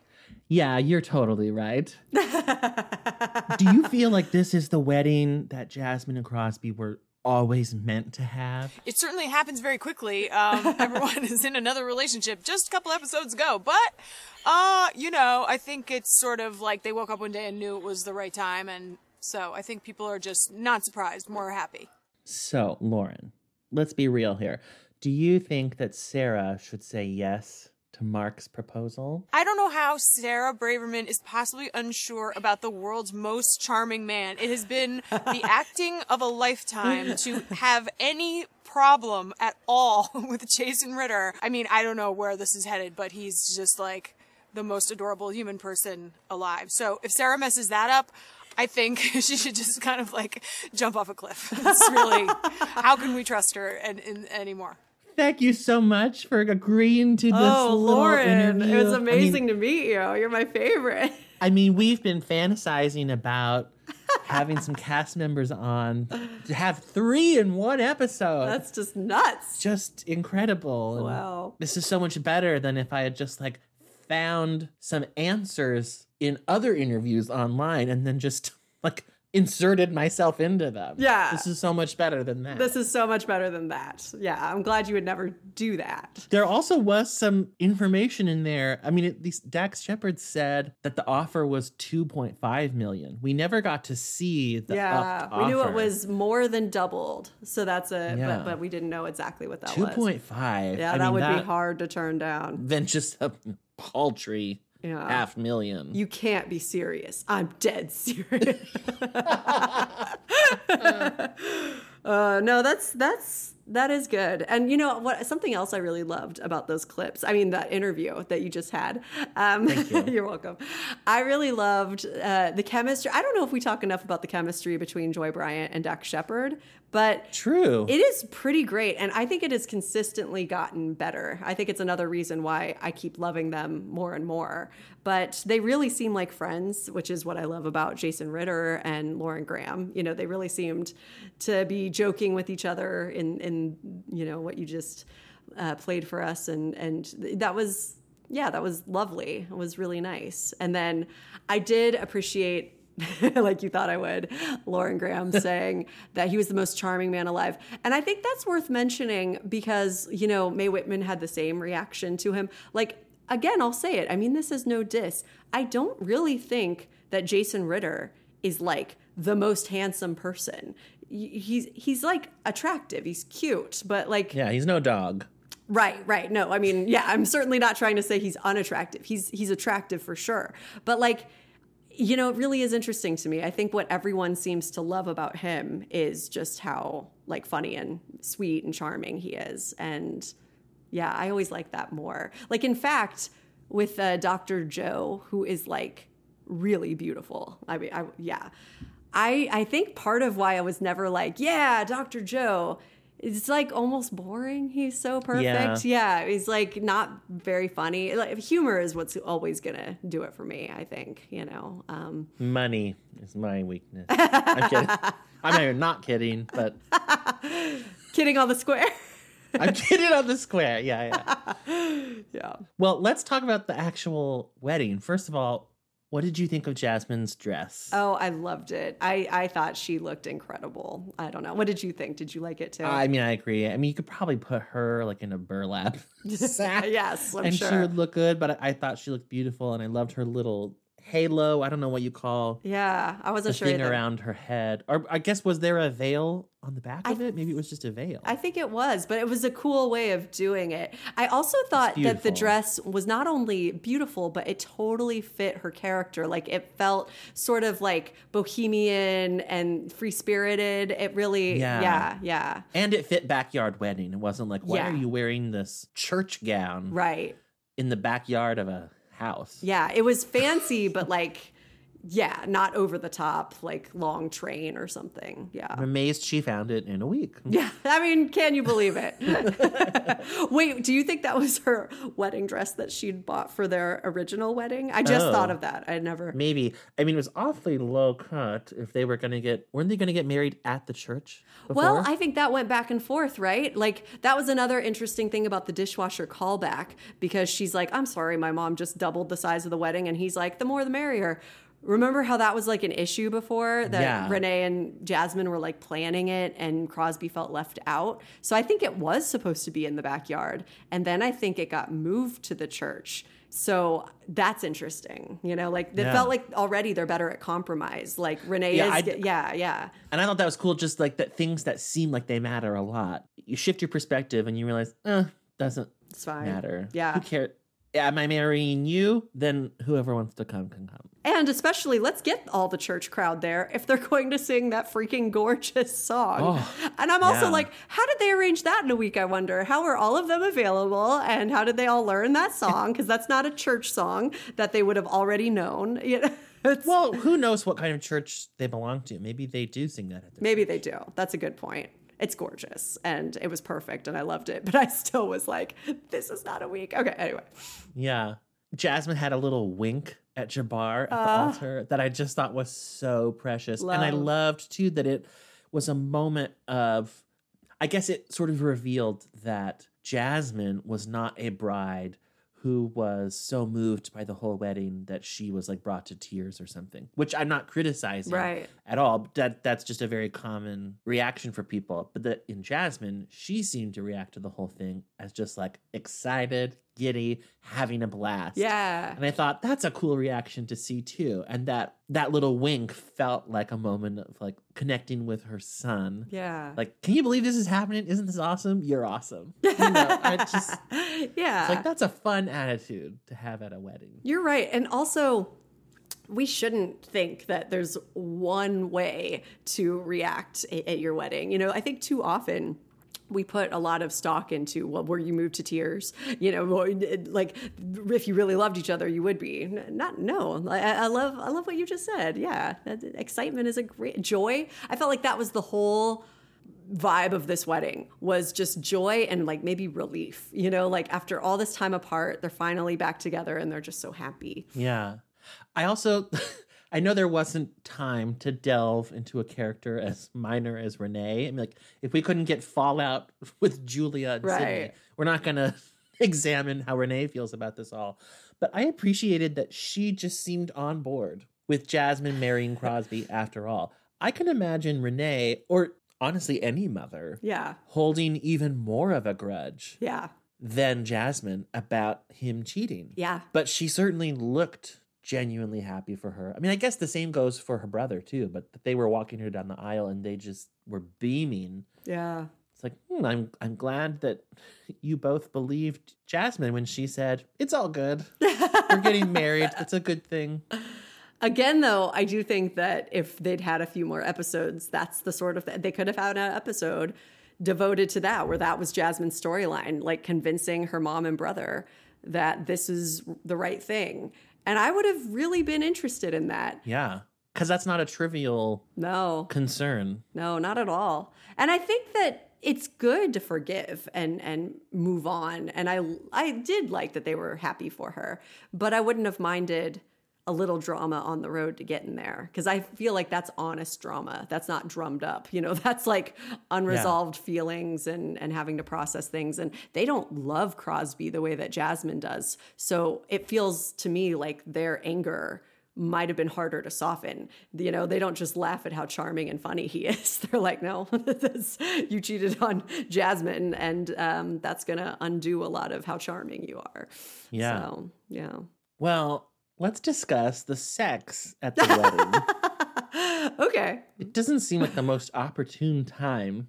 Really? To me, to well, just the number of people in the house yeah. has increased like 11 fold. and I don't know.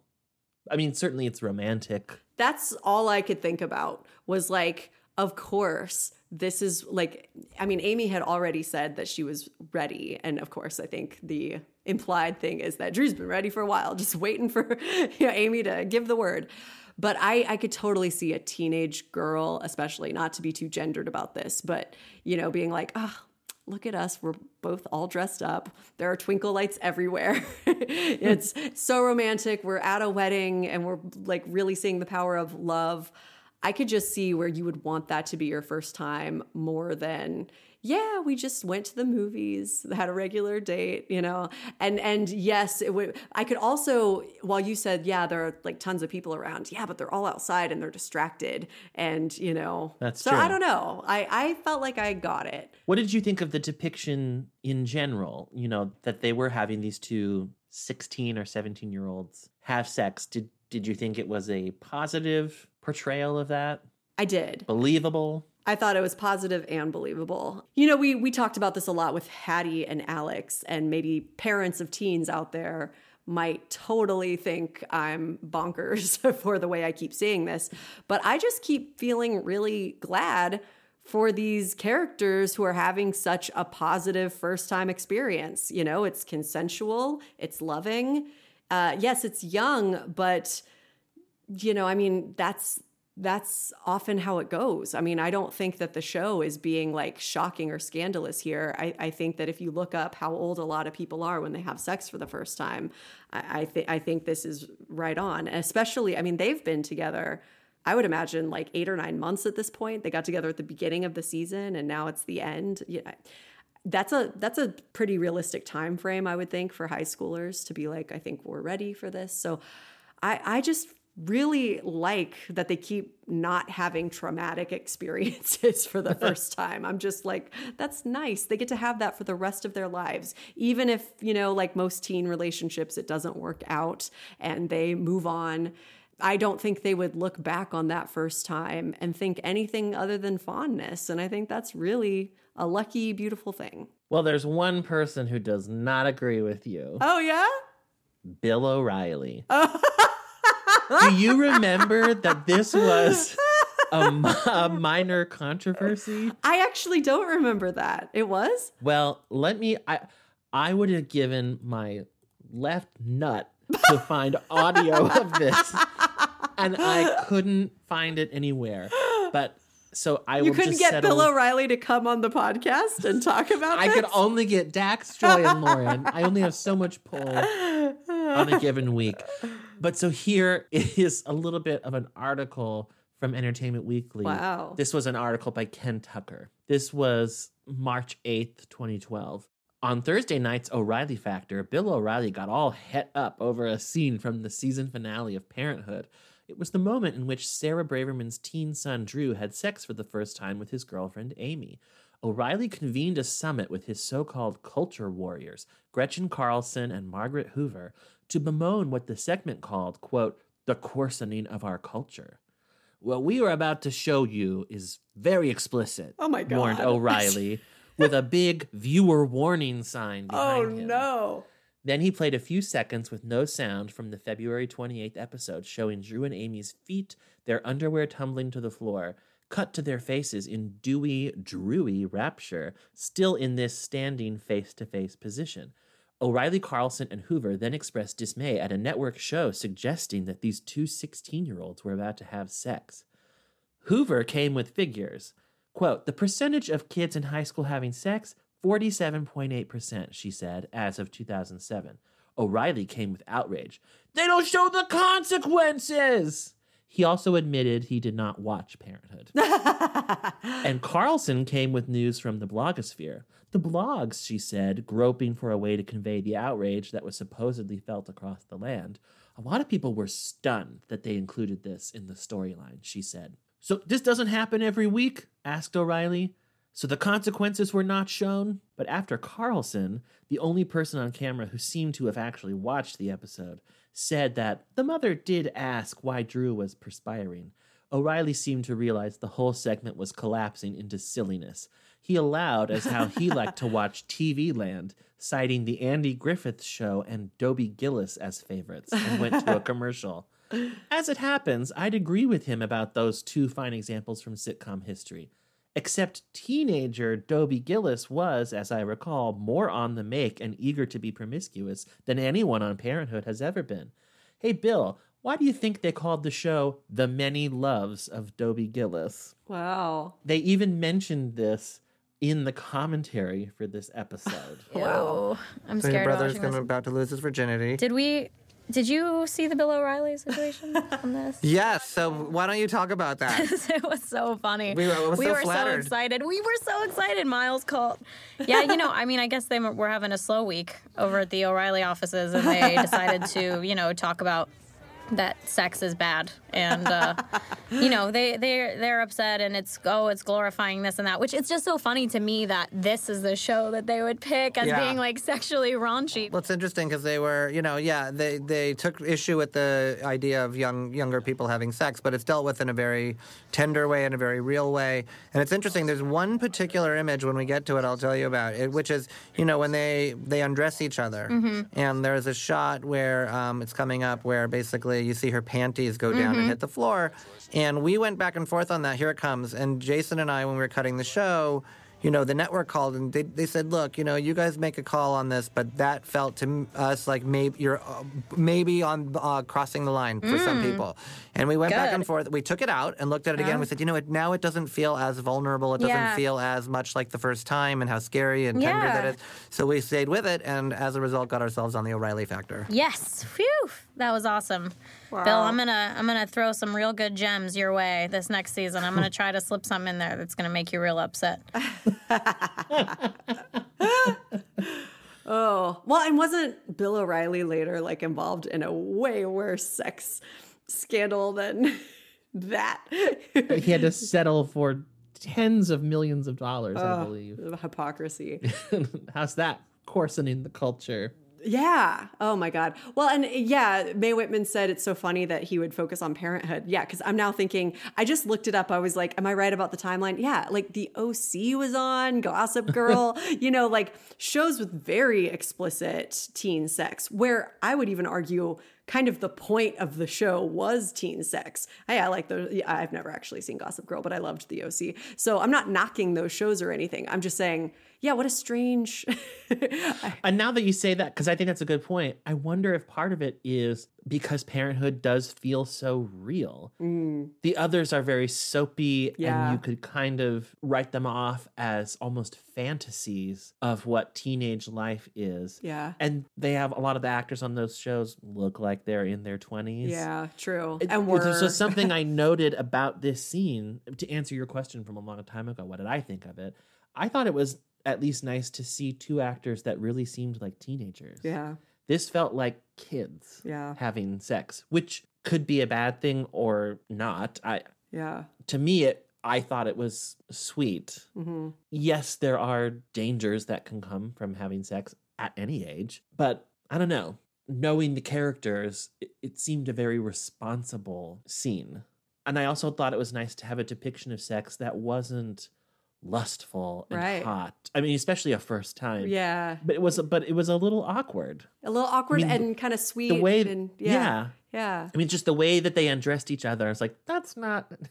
I think how this happens a lot, but they don't know what they're doing. Or like he kept his socks on, which is Yeah. a little like that feels like an amateur move, kind of, you know, but like sweet and very believable. Yeah. Yeah. And they had discussed it beforehand. And you know, Bill, Bill O'Reilly was talking about consequences, and I'm like, but he like the first time they discussed it, he was like, so I should get some stuff, like meaning condoms. Like, Yeah. I mean, I'm just saying, like, what? what so they should be punished, in your opinion, Bill O'Reilly, because they are teen characters making this decision. I'm like, they put the acknowledgement of consequences right there in the story by him saying, "So I should get something," which I Yeah. loved because that felt like a very subtle, natural way of working in the condom discussion. Like, I'm glad it was there, but I'm also glad it wasn't an after-school special. So I will Yeah. go to the store and I will purchase. You know, yeah, Right. Well, and consequences, this episode and season end like an hour and a half after that. Yeah, if there are consequences, they don't know yet, and and Right. yeah, So, headline Bill O'Reilly's an idiot. yeah. You heard it here, not first. if anyone has audio of that segment, please send it to us. Yeah. I couldn't find it. I just think it would be funny. oh my gosh. Well, and you know, I guess I should say real quick. I hope I don't sound too flip about teenagers having sex. I mean, I I don't necessarily think that people always have sex for the first time when they are like 100% like mature and ready for it. But I I don't know how likely that is to happen. I also think that our this might be a shocking thing to say, but I, I think the expectation that people wait to be married to have sex is in many ways dangerous because I think it could make people marry the wrong person or get married too quickly or place too much of an importance on sex. Like that's that's the only thing you can't do with a partner, you know. Anyway, all, all those thoughts. Yeah. Yeah. Also, there are statistics that if you are planning to wait, if you're planning to abstain, you are less likely to use contraception yeah. if you break that pledge to be abstinent. Because if you're not planning on having sex, turns out you don't just have condoms lying around. Yeah, it's a really good. And so I, I just think that sometimes, I don't know, we have this idea that's not very realistic about what it's going to look like when when people have sex for the first time, you know, and and yeah, maybe maybe it would have been better if they were in college, but they they weren't, and they I don't yeah, they do look like kids, but it all depends on your definition of kid, right? They're old enough to consent and love each other, and so I don't know. Yeah, I mean, I found this way less troubling than Amber and Bob. Yeah, way less troubling. Yeah. Yeah. Drew and Amy said they loved each other months ago. yeah. And what's the value of them waiting? I mean, there's a lot of value to it, and they are very young. But it's not like, oh, now something has really been ruined. No. I do hate that. in my opinion. Yeah. It's it's not. Well, and of course, now we're getting into like issues of, you know, I mean, people who would believe what Bill O'Reilly said do think something has been ruined, right? They think that, like, probably especially with Amy, which is really troubling, they probably would find more fault with that because, like, virginity seems to apply more to women than men, you know, uh, yeah. Yeah. And, and, this idea of like quote unquote damaged goods or like that your virginity is a gift you give your husband which is like such a i'm i know some people believe that for religious reasons but i find that just gross and and awful like your life is a gift you give your spouse you know being with them and the fact that you had a life before them doesn't mean your gift of being with this person for the rest of your life is any less special. I think that's just awful and it's about ownership more than love. And and yeah, I, I don't like that at all. And I think, you know, again, even if Drew and Amy don't work out, I like to think that both of them would ultimately end up with people who would not be threatened by their high school romance, even if it did include sex. Like it's just su- such primitive ways of thinking, in, in my opinion. And now it reminds me of season one when Haddie, listening to her own conscience, Yeah. using her own brain, Yes. decides, I don't feel like I'm ready to have sex with Steve. Right. Not because Steve is a bad person. I mean, he kind of was, but that wasn't that wasn't her thinking at the Yeah, time. yeah. It was it was about her. Yeah. I and she's told her mom, I know I'm not ready. Yeah. When she was with Alex, then she was. Yeah. And I think she was right. And that's hard stuff to figure out. And so the show, you know, Bill O'Reilly didn't mention that either. In Right. its first season, it showed a teenage character choosing not to have sex. And it showed another one choosing to have sex with disastrous consequences. Right. Totally. Anyway, I just think that it's a lot to put on people that they're supposed to live these quote unquote pure lives and acting like love and sex are dirty concepts, you know, and they, they just aren't. Um, and and the reality is that it, they can be scary things. Uh, but that's why you have to protect yourself, and you should protect your heart and your body. And I think that they've done both, Drew and Amy. You know, they Yeah. protected their hearts by waiting for love, and they had the condom discussion. And so I, I just, yeah, I I will say I remember my sister mentioning this episode and being shocked at how explicit the scene was between Drew and Amy.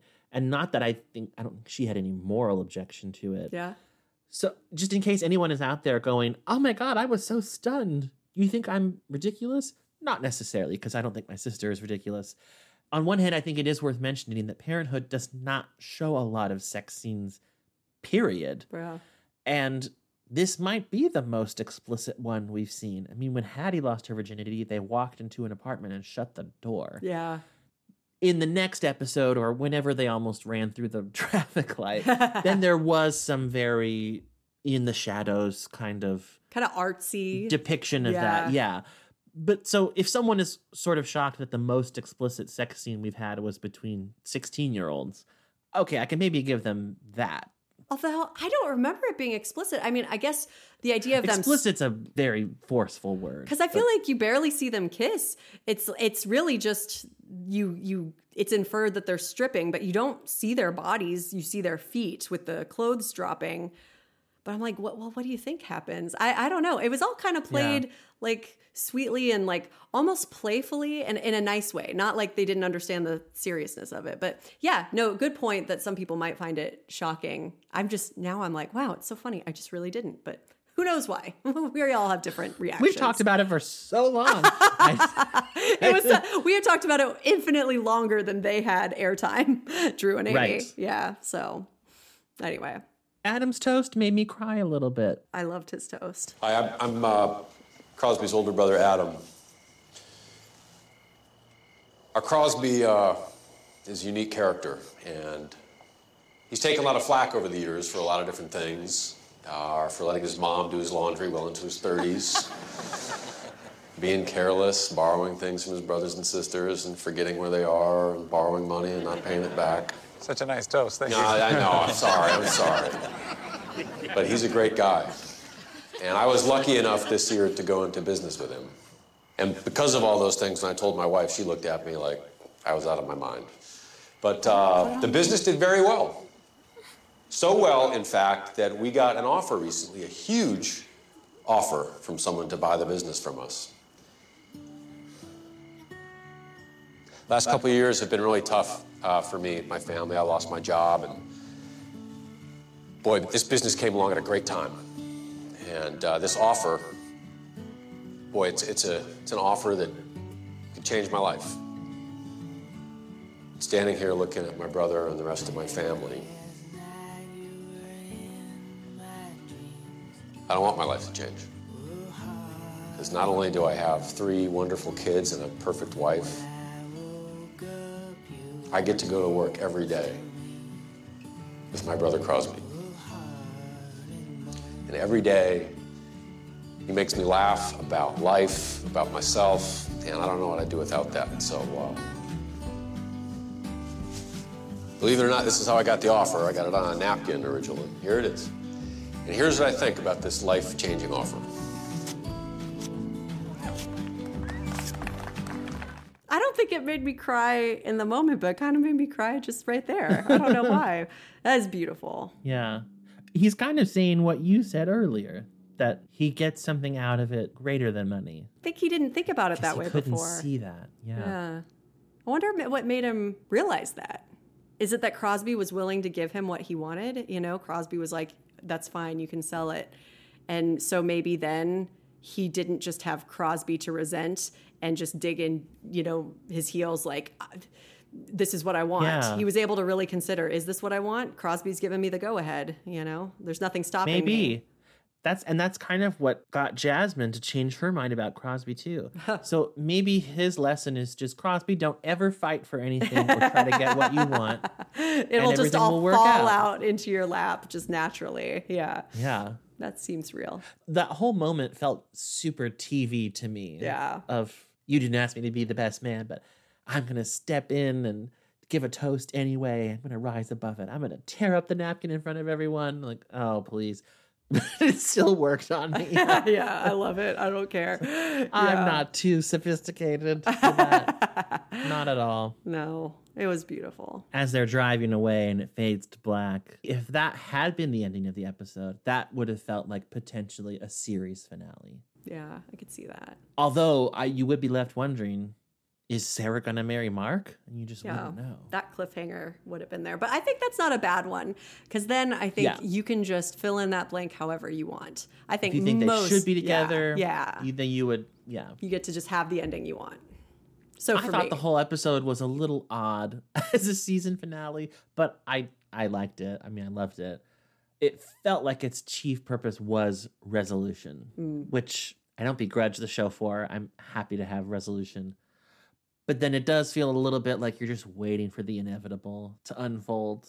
The luncheonette offer never quite felt real to me. Yeah. So I wasn't all that invested in whether they would sell or not. Drew and Amy felt like kind of a strange development to spend that amount of time on if they weren't going to go somewhere with it in the future. So my guess would be that there is going to be some kind of development in Drew is having sex now. Mm.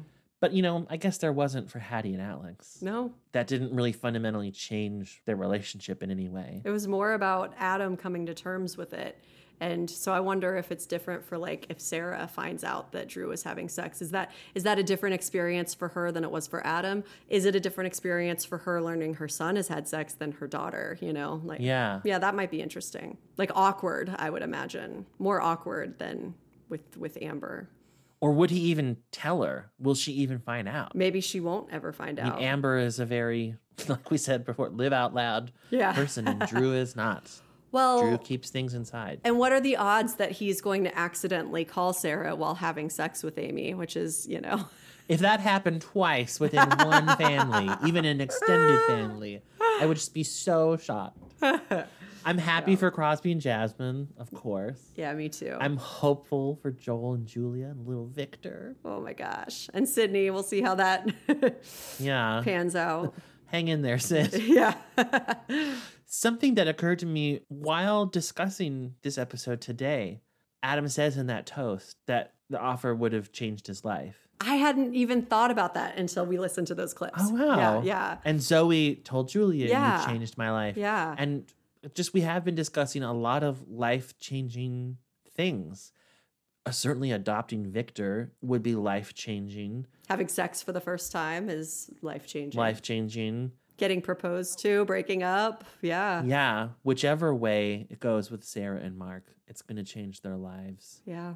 That's cool. That's a that's a good idea for a finale, whether it's a season or series, you know. Yeah. And a nice twist that the last person to sort of speak on the subject, although I guess Victor comes after it, but that one of the characters says he doesn't want his life to change. Yeah. That's an interesting twist. Well, and it maybe depends on where you are. Like Zoe wasn't super fulfilled. And so it was good that her life changed. And you know what? Neither was Adam when he worked at, you know, TNS Footwear. And his life did change by Yeah, working Crosby with Crosby. Yeah. And I think Music saved his life. Music saved his life. so he didn't want it to change again because he liked that change. And I think that makes sense. Yeah. I like that. So, just a few little notes that I had written that are random before we maybe move into even more random notes of favorites of the you know season. Crosby was listening to a Dawes song. Uh, you could barely hear it, but it was when he was like listening, like he was in the recording studio. But it was it was time spent in Los Angeles which Dawes had already recorded in 2011 for the album Nothing Is Wrong. And so it was funny. If, it, if this was supposed to be a Dawes song he was working on, that was a bit of a mistake.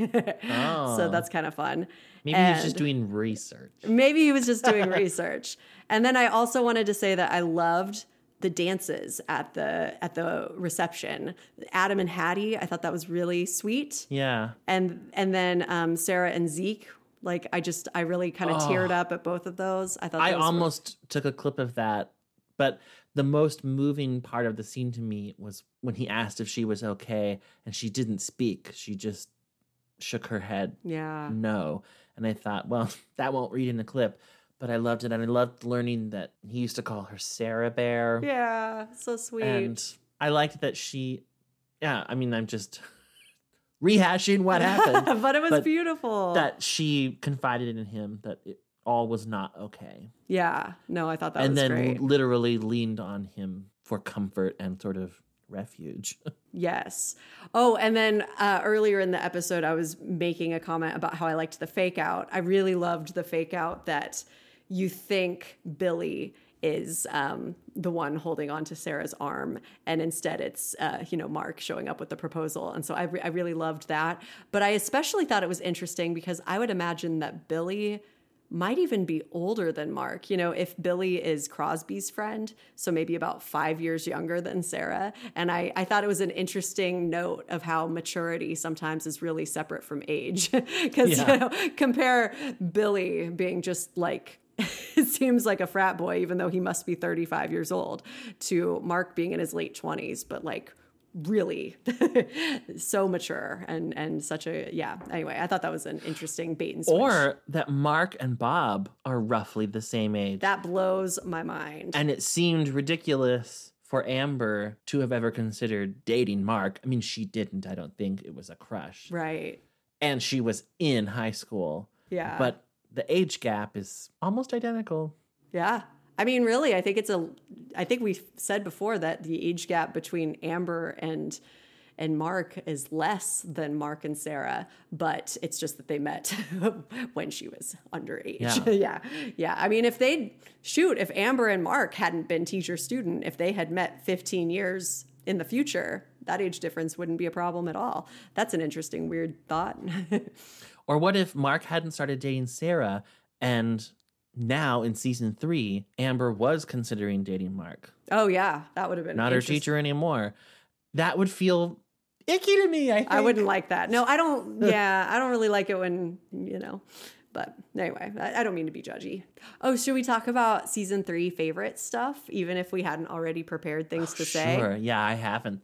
I haven't prepared. Well, I already know that my favorite episode was the one right before this one, because that's my favorite episode of the whole series so far. And I think it's also a bit why, I mean, don't get me wrong, I loved seeing the wedding, but I think part of me not loving it hardcore was that it came right after this, I feel like maybe perfect episode of Parenthood.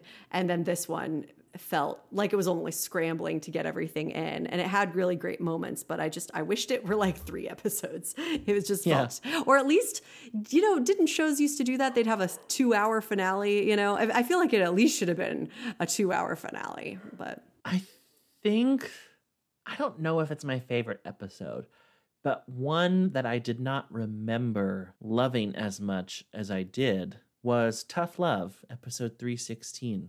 mm, It really felt just rich with great performances and storylines and issues. But also, I'm remembering now Seth's return mid season also brought up a lot of really amazing episodes that I had forgotten. Oh yeah, I loved the one Ruth was on. Which one was that? That was three. In between, was it that? Yeah, yeah, it was that one. God, that one was really good. You're totally right. Well, as you've said, season three might be the best, and I I don't think I've actually agreed with you yet on the podcast. So let me do it now. I would have said either season three or four was my favorite, depending on my memory. Mm-hmm. I suppose I'll have to wait and see Yeah. season four, but season three is very very good. Yeah. I just keep flipping through all these episodes and I'm like, God, they are all so great. Like, yeah, the Road set- trip. I mean, Oh, yeah, road trip, of course. I, I, yeah, and, and like all these arcs are just really, really good. And boy, the the scene with Amber asking Seth to step aside and him doing it in in in between that is amazing. I mean, that is another contender for favorite episode. And like even if there's a storyline that I didn't love, like I might have said I didn't love the uh, Rachel storyline. Like, you know, they kind of already did that with Joel and, and Raquel, you know, and everything. But I did really like what it did with Christina and like propelled her into going back to work and and I think it was a really great way to examine Adam's savior complex and yeah, yeah, so I don't think it served no purpose or anything and I yeah, I think there wasn't a single storyline that I'd be like, just lift that one out. Like, I, I liked them all. Yeah. One thing I've noticed though in season three, it would be interesting if we were to immediately go back to season one now Mhm. and start watching those episodes. I feel like the tone, that mix of drama and comedy, leaned much more towards comedy earlier in the series. Yeah. And now the show to me does feel like pretty much full on drama. I think that's true. I mean, the moments of humor in this episode between Billy and Sarah, it felt like, oh my gosh, Lauren Graham's being funny. and it felt like a big change. Yeah. I'm not saying I dislike that. I think the show is going to such intriguing depths and beautiful places, but I think it has lost some of its humor. I think that's true. And I don't know if I mind. I I forgotten how funny it was in the first season. And you know, like Crosby is funny. I mean, Dax Shepard is funny, but like, yeah, they have him arguing with his brother and trying to win back Jasmine, and you know, it's not a lot of light stuff. And same with Sarah. You know, she's like, "Do I have a baby? Do I break up with my boyfriend?" It's just not laugh a minute. You know, it's Yeah. yeah. And yet I say that, and this season contained what I would say is the funniest episode ever Road Trip. Yeah, So maybe I'm just point. totally wrong. Or even like Family Fun Night when Christina flips out and throws everyone Okay, I out of do the love- car. I love that. Like that. that is funny. So, you know, maybe I sit corrected. But you know, this this season also contains. I feel like some of its biggest misses were moments intended to be funny that weren't. Which I feel like in season one, I can't really think of anything that was supposed to be funny and missed the mark. But two are really sticking out to me, like the fight in this episode between Adam and Crosby, and then in the Nora, uh, the episode where you know Nora's Oh, born, yeah. where Adam is like wearing that ridiculous outfit, and it's like, oh, isn't this funny? White guy going over to the rapper's house wearing that. I'm like, no, it's tone deaf and awkward and not funny at all. and so and just not yeah. believable. Right. It's not stupid. Uh, yeah, that was the problem with that one and the fight. I didn't. I maybe would believe that Adam and Crosby would be so mad at each other that they might get into a fight. I don't think it would be a silly like food fight at their parents' house. Yeah. Yeah. And I, I, I don't know. I don't know what a realistic fight would look like. I feel like it would be at the luncheonette, and I feel like it would be more like a shove, you know, and not like a full on, you know, like punch fest or something. But I feel Yeah. like they might shove each other and and then like angrily walk away. I feel like that's what it would look like. I don't know. I've been thinking about something. What benefit do you think it was to the show to add Nora? They have not done a lot of newborn stories. Right. She kind of only factored in during the whole Rachel debacle. Yeah. And even there, it was just a device to make Christina feel even more vulnerable and less attractive in comparison to Rachel. Beyond Yeah. that, I don't know that Nora has ever served a purpose other than the fake out pregnancy test, Mhm. where you think it's Haddie, but nope, it's Christina. And then they had the baby, which was a good episode. And then Christina goes back to work, and Nora's in daycare, and we don't ever see her. I mean, in some ways, it makes me feel almost worse for Haddie. Like, not only did she have a younger brother who required much of her parents' attention, then it was like, oh, forget it. now there's a newborn too. And then it also, I don't know, I was having these feelings about how in the first season, Christina didn't go back to work. You know, she had that job offer to work on a campaign for a friend, and she didn't because her kids were only going to be kids for so long. And in a way, it really doesn't make any sense that, oh, but now I have a newborn and I will go back to work. it's like, what? Like you didn't go when you had a 8-year-old and a 15-year-old and now you're back well, now it makes sense, like for there to be a full time parent at home.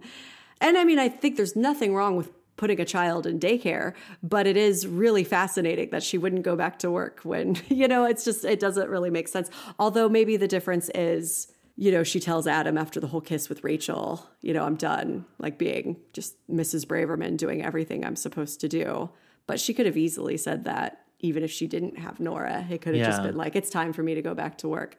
So I guess what I'm saying is, I don't know. And it reminds me a little bit of Friday Night Lights, where Coach and Tammy have a baby, and that baby gets born in the beginning of the second season and is absolutely never a storyline, like ever. It's just now we've got this Yeah. baby too. It just seems pointless to me. Like, Yeah, yeah.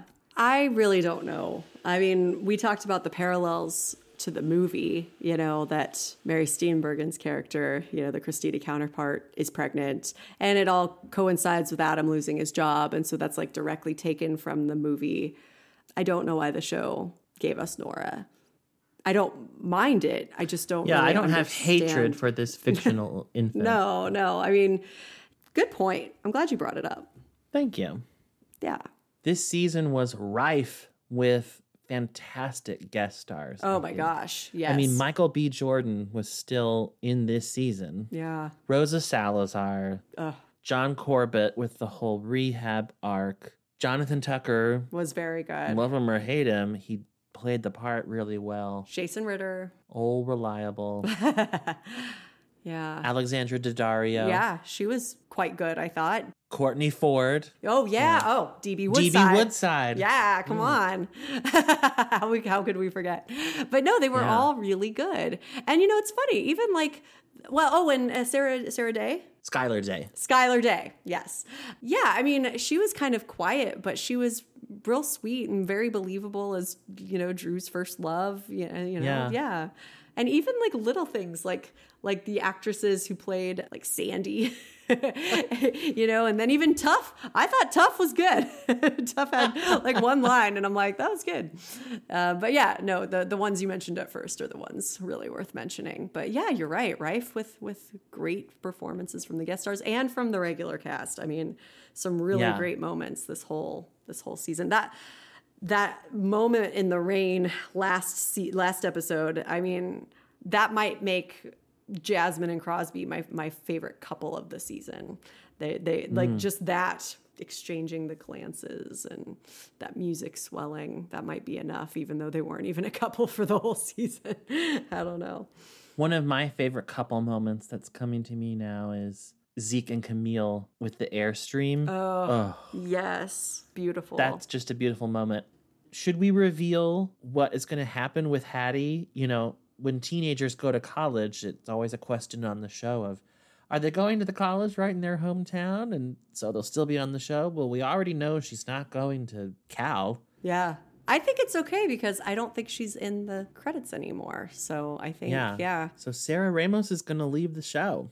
Ugh. Not forever. She will still be around periodically, but I think from here on out, she's always credited it as a guest star. I wonder how she felt about that in real life. You know, like maybe happy for her character to get to go to college in such a great place, but like I wonder if she felt sad. Like, why didn't she just go to Cal? Like, why couldn't I have Yeah. still been on this show?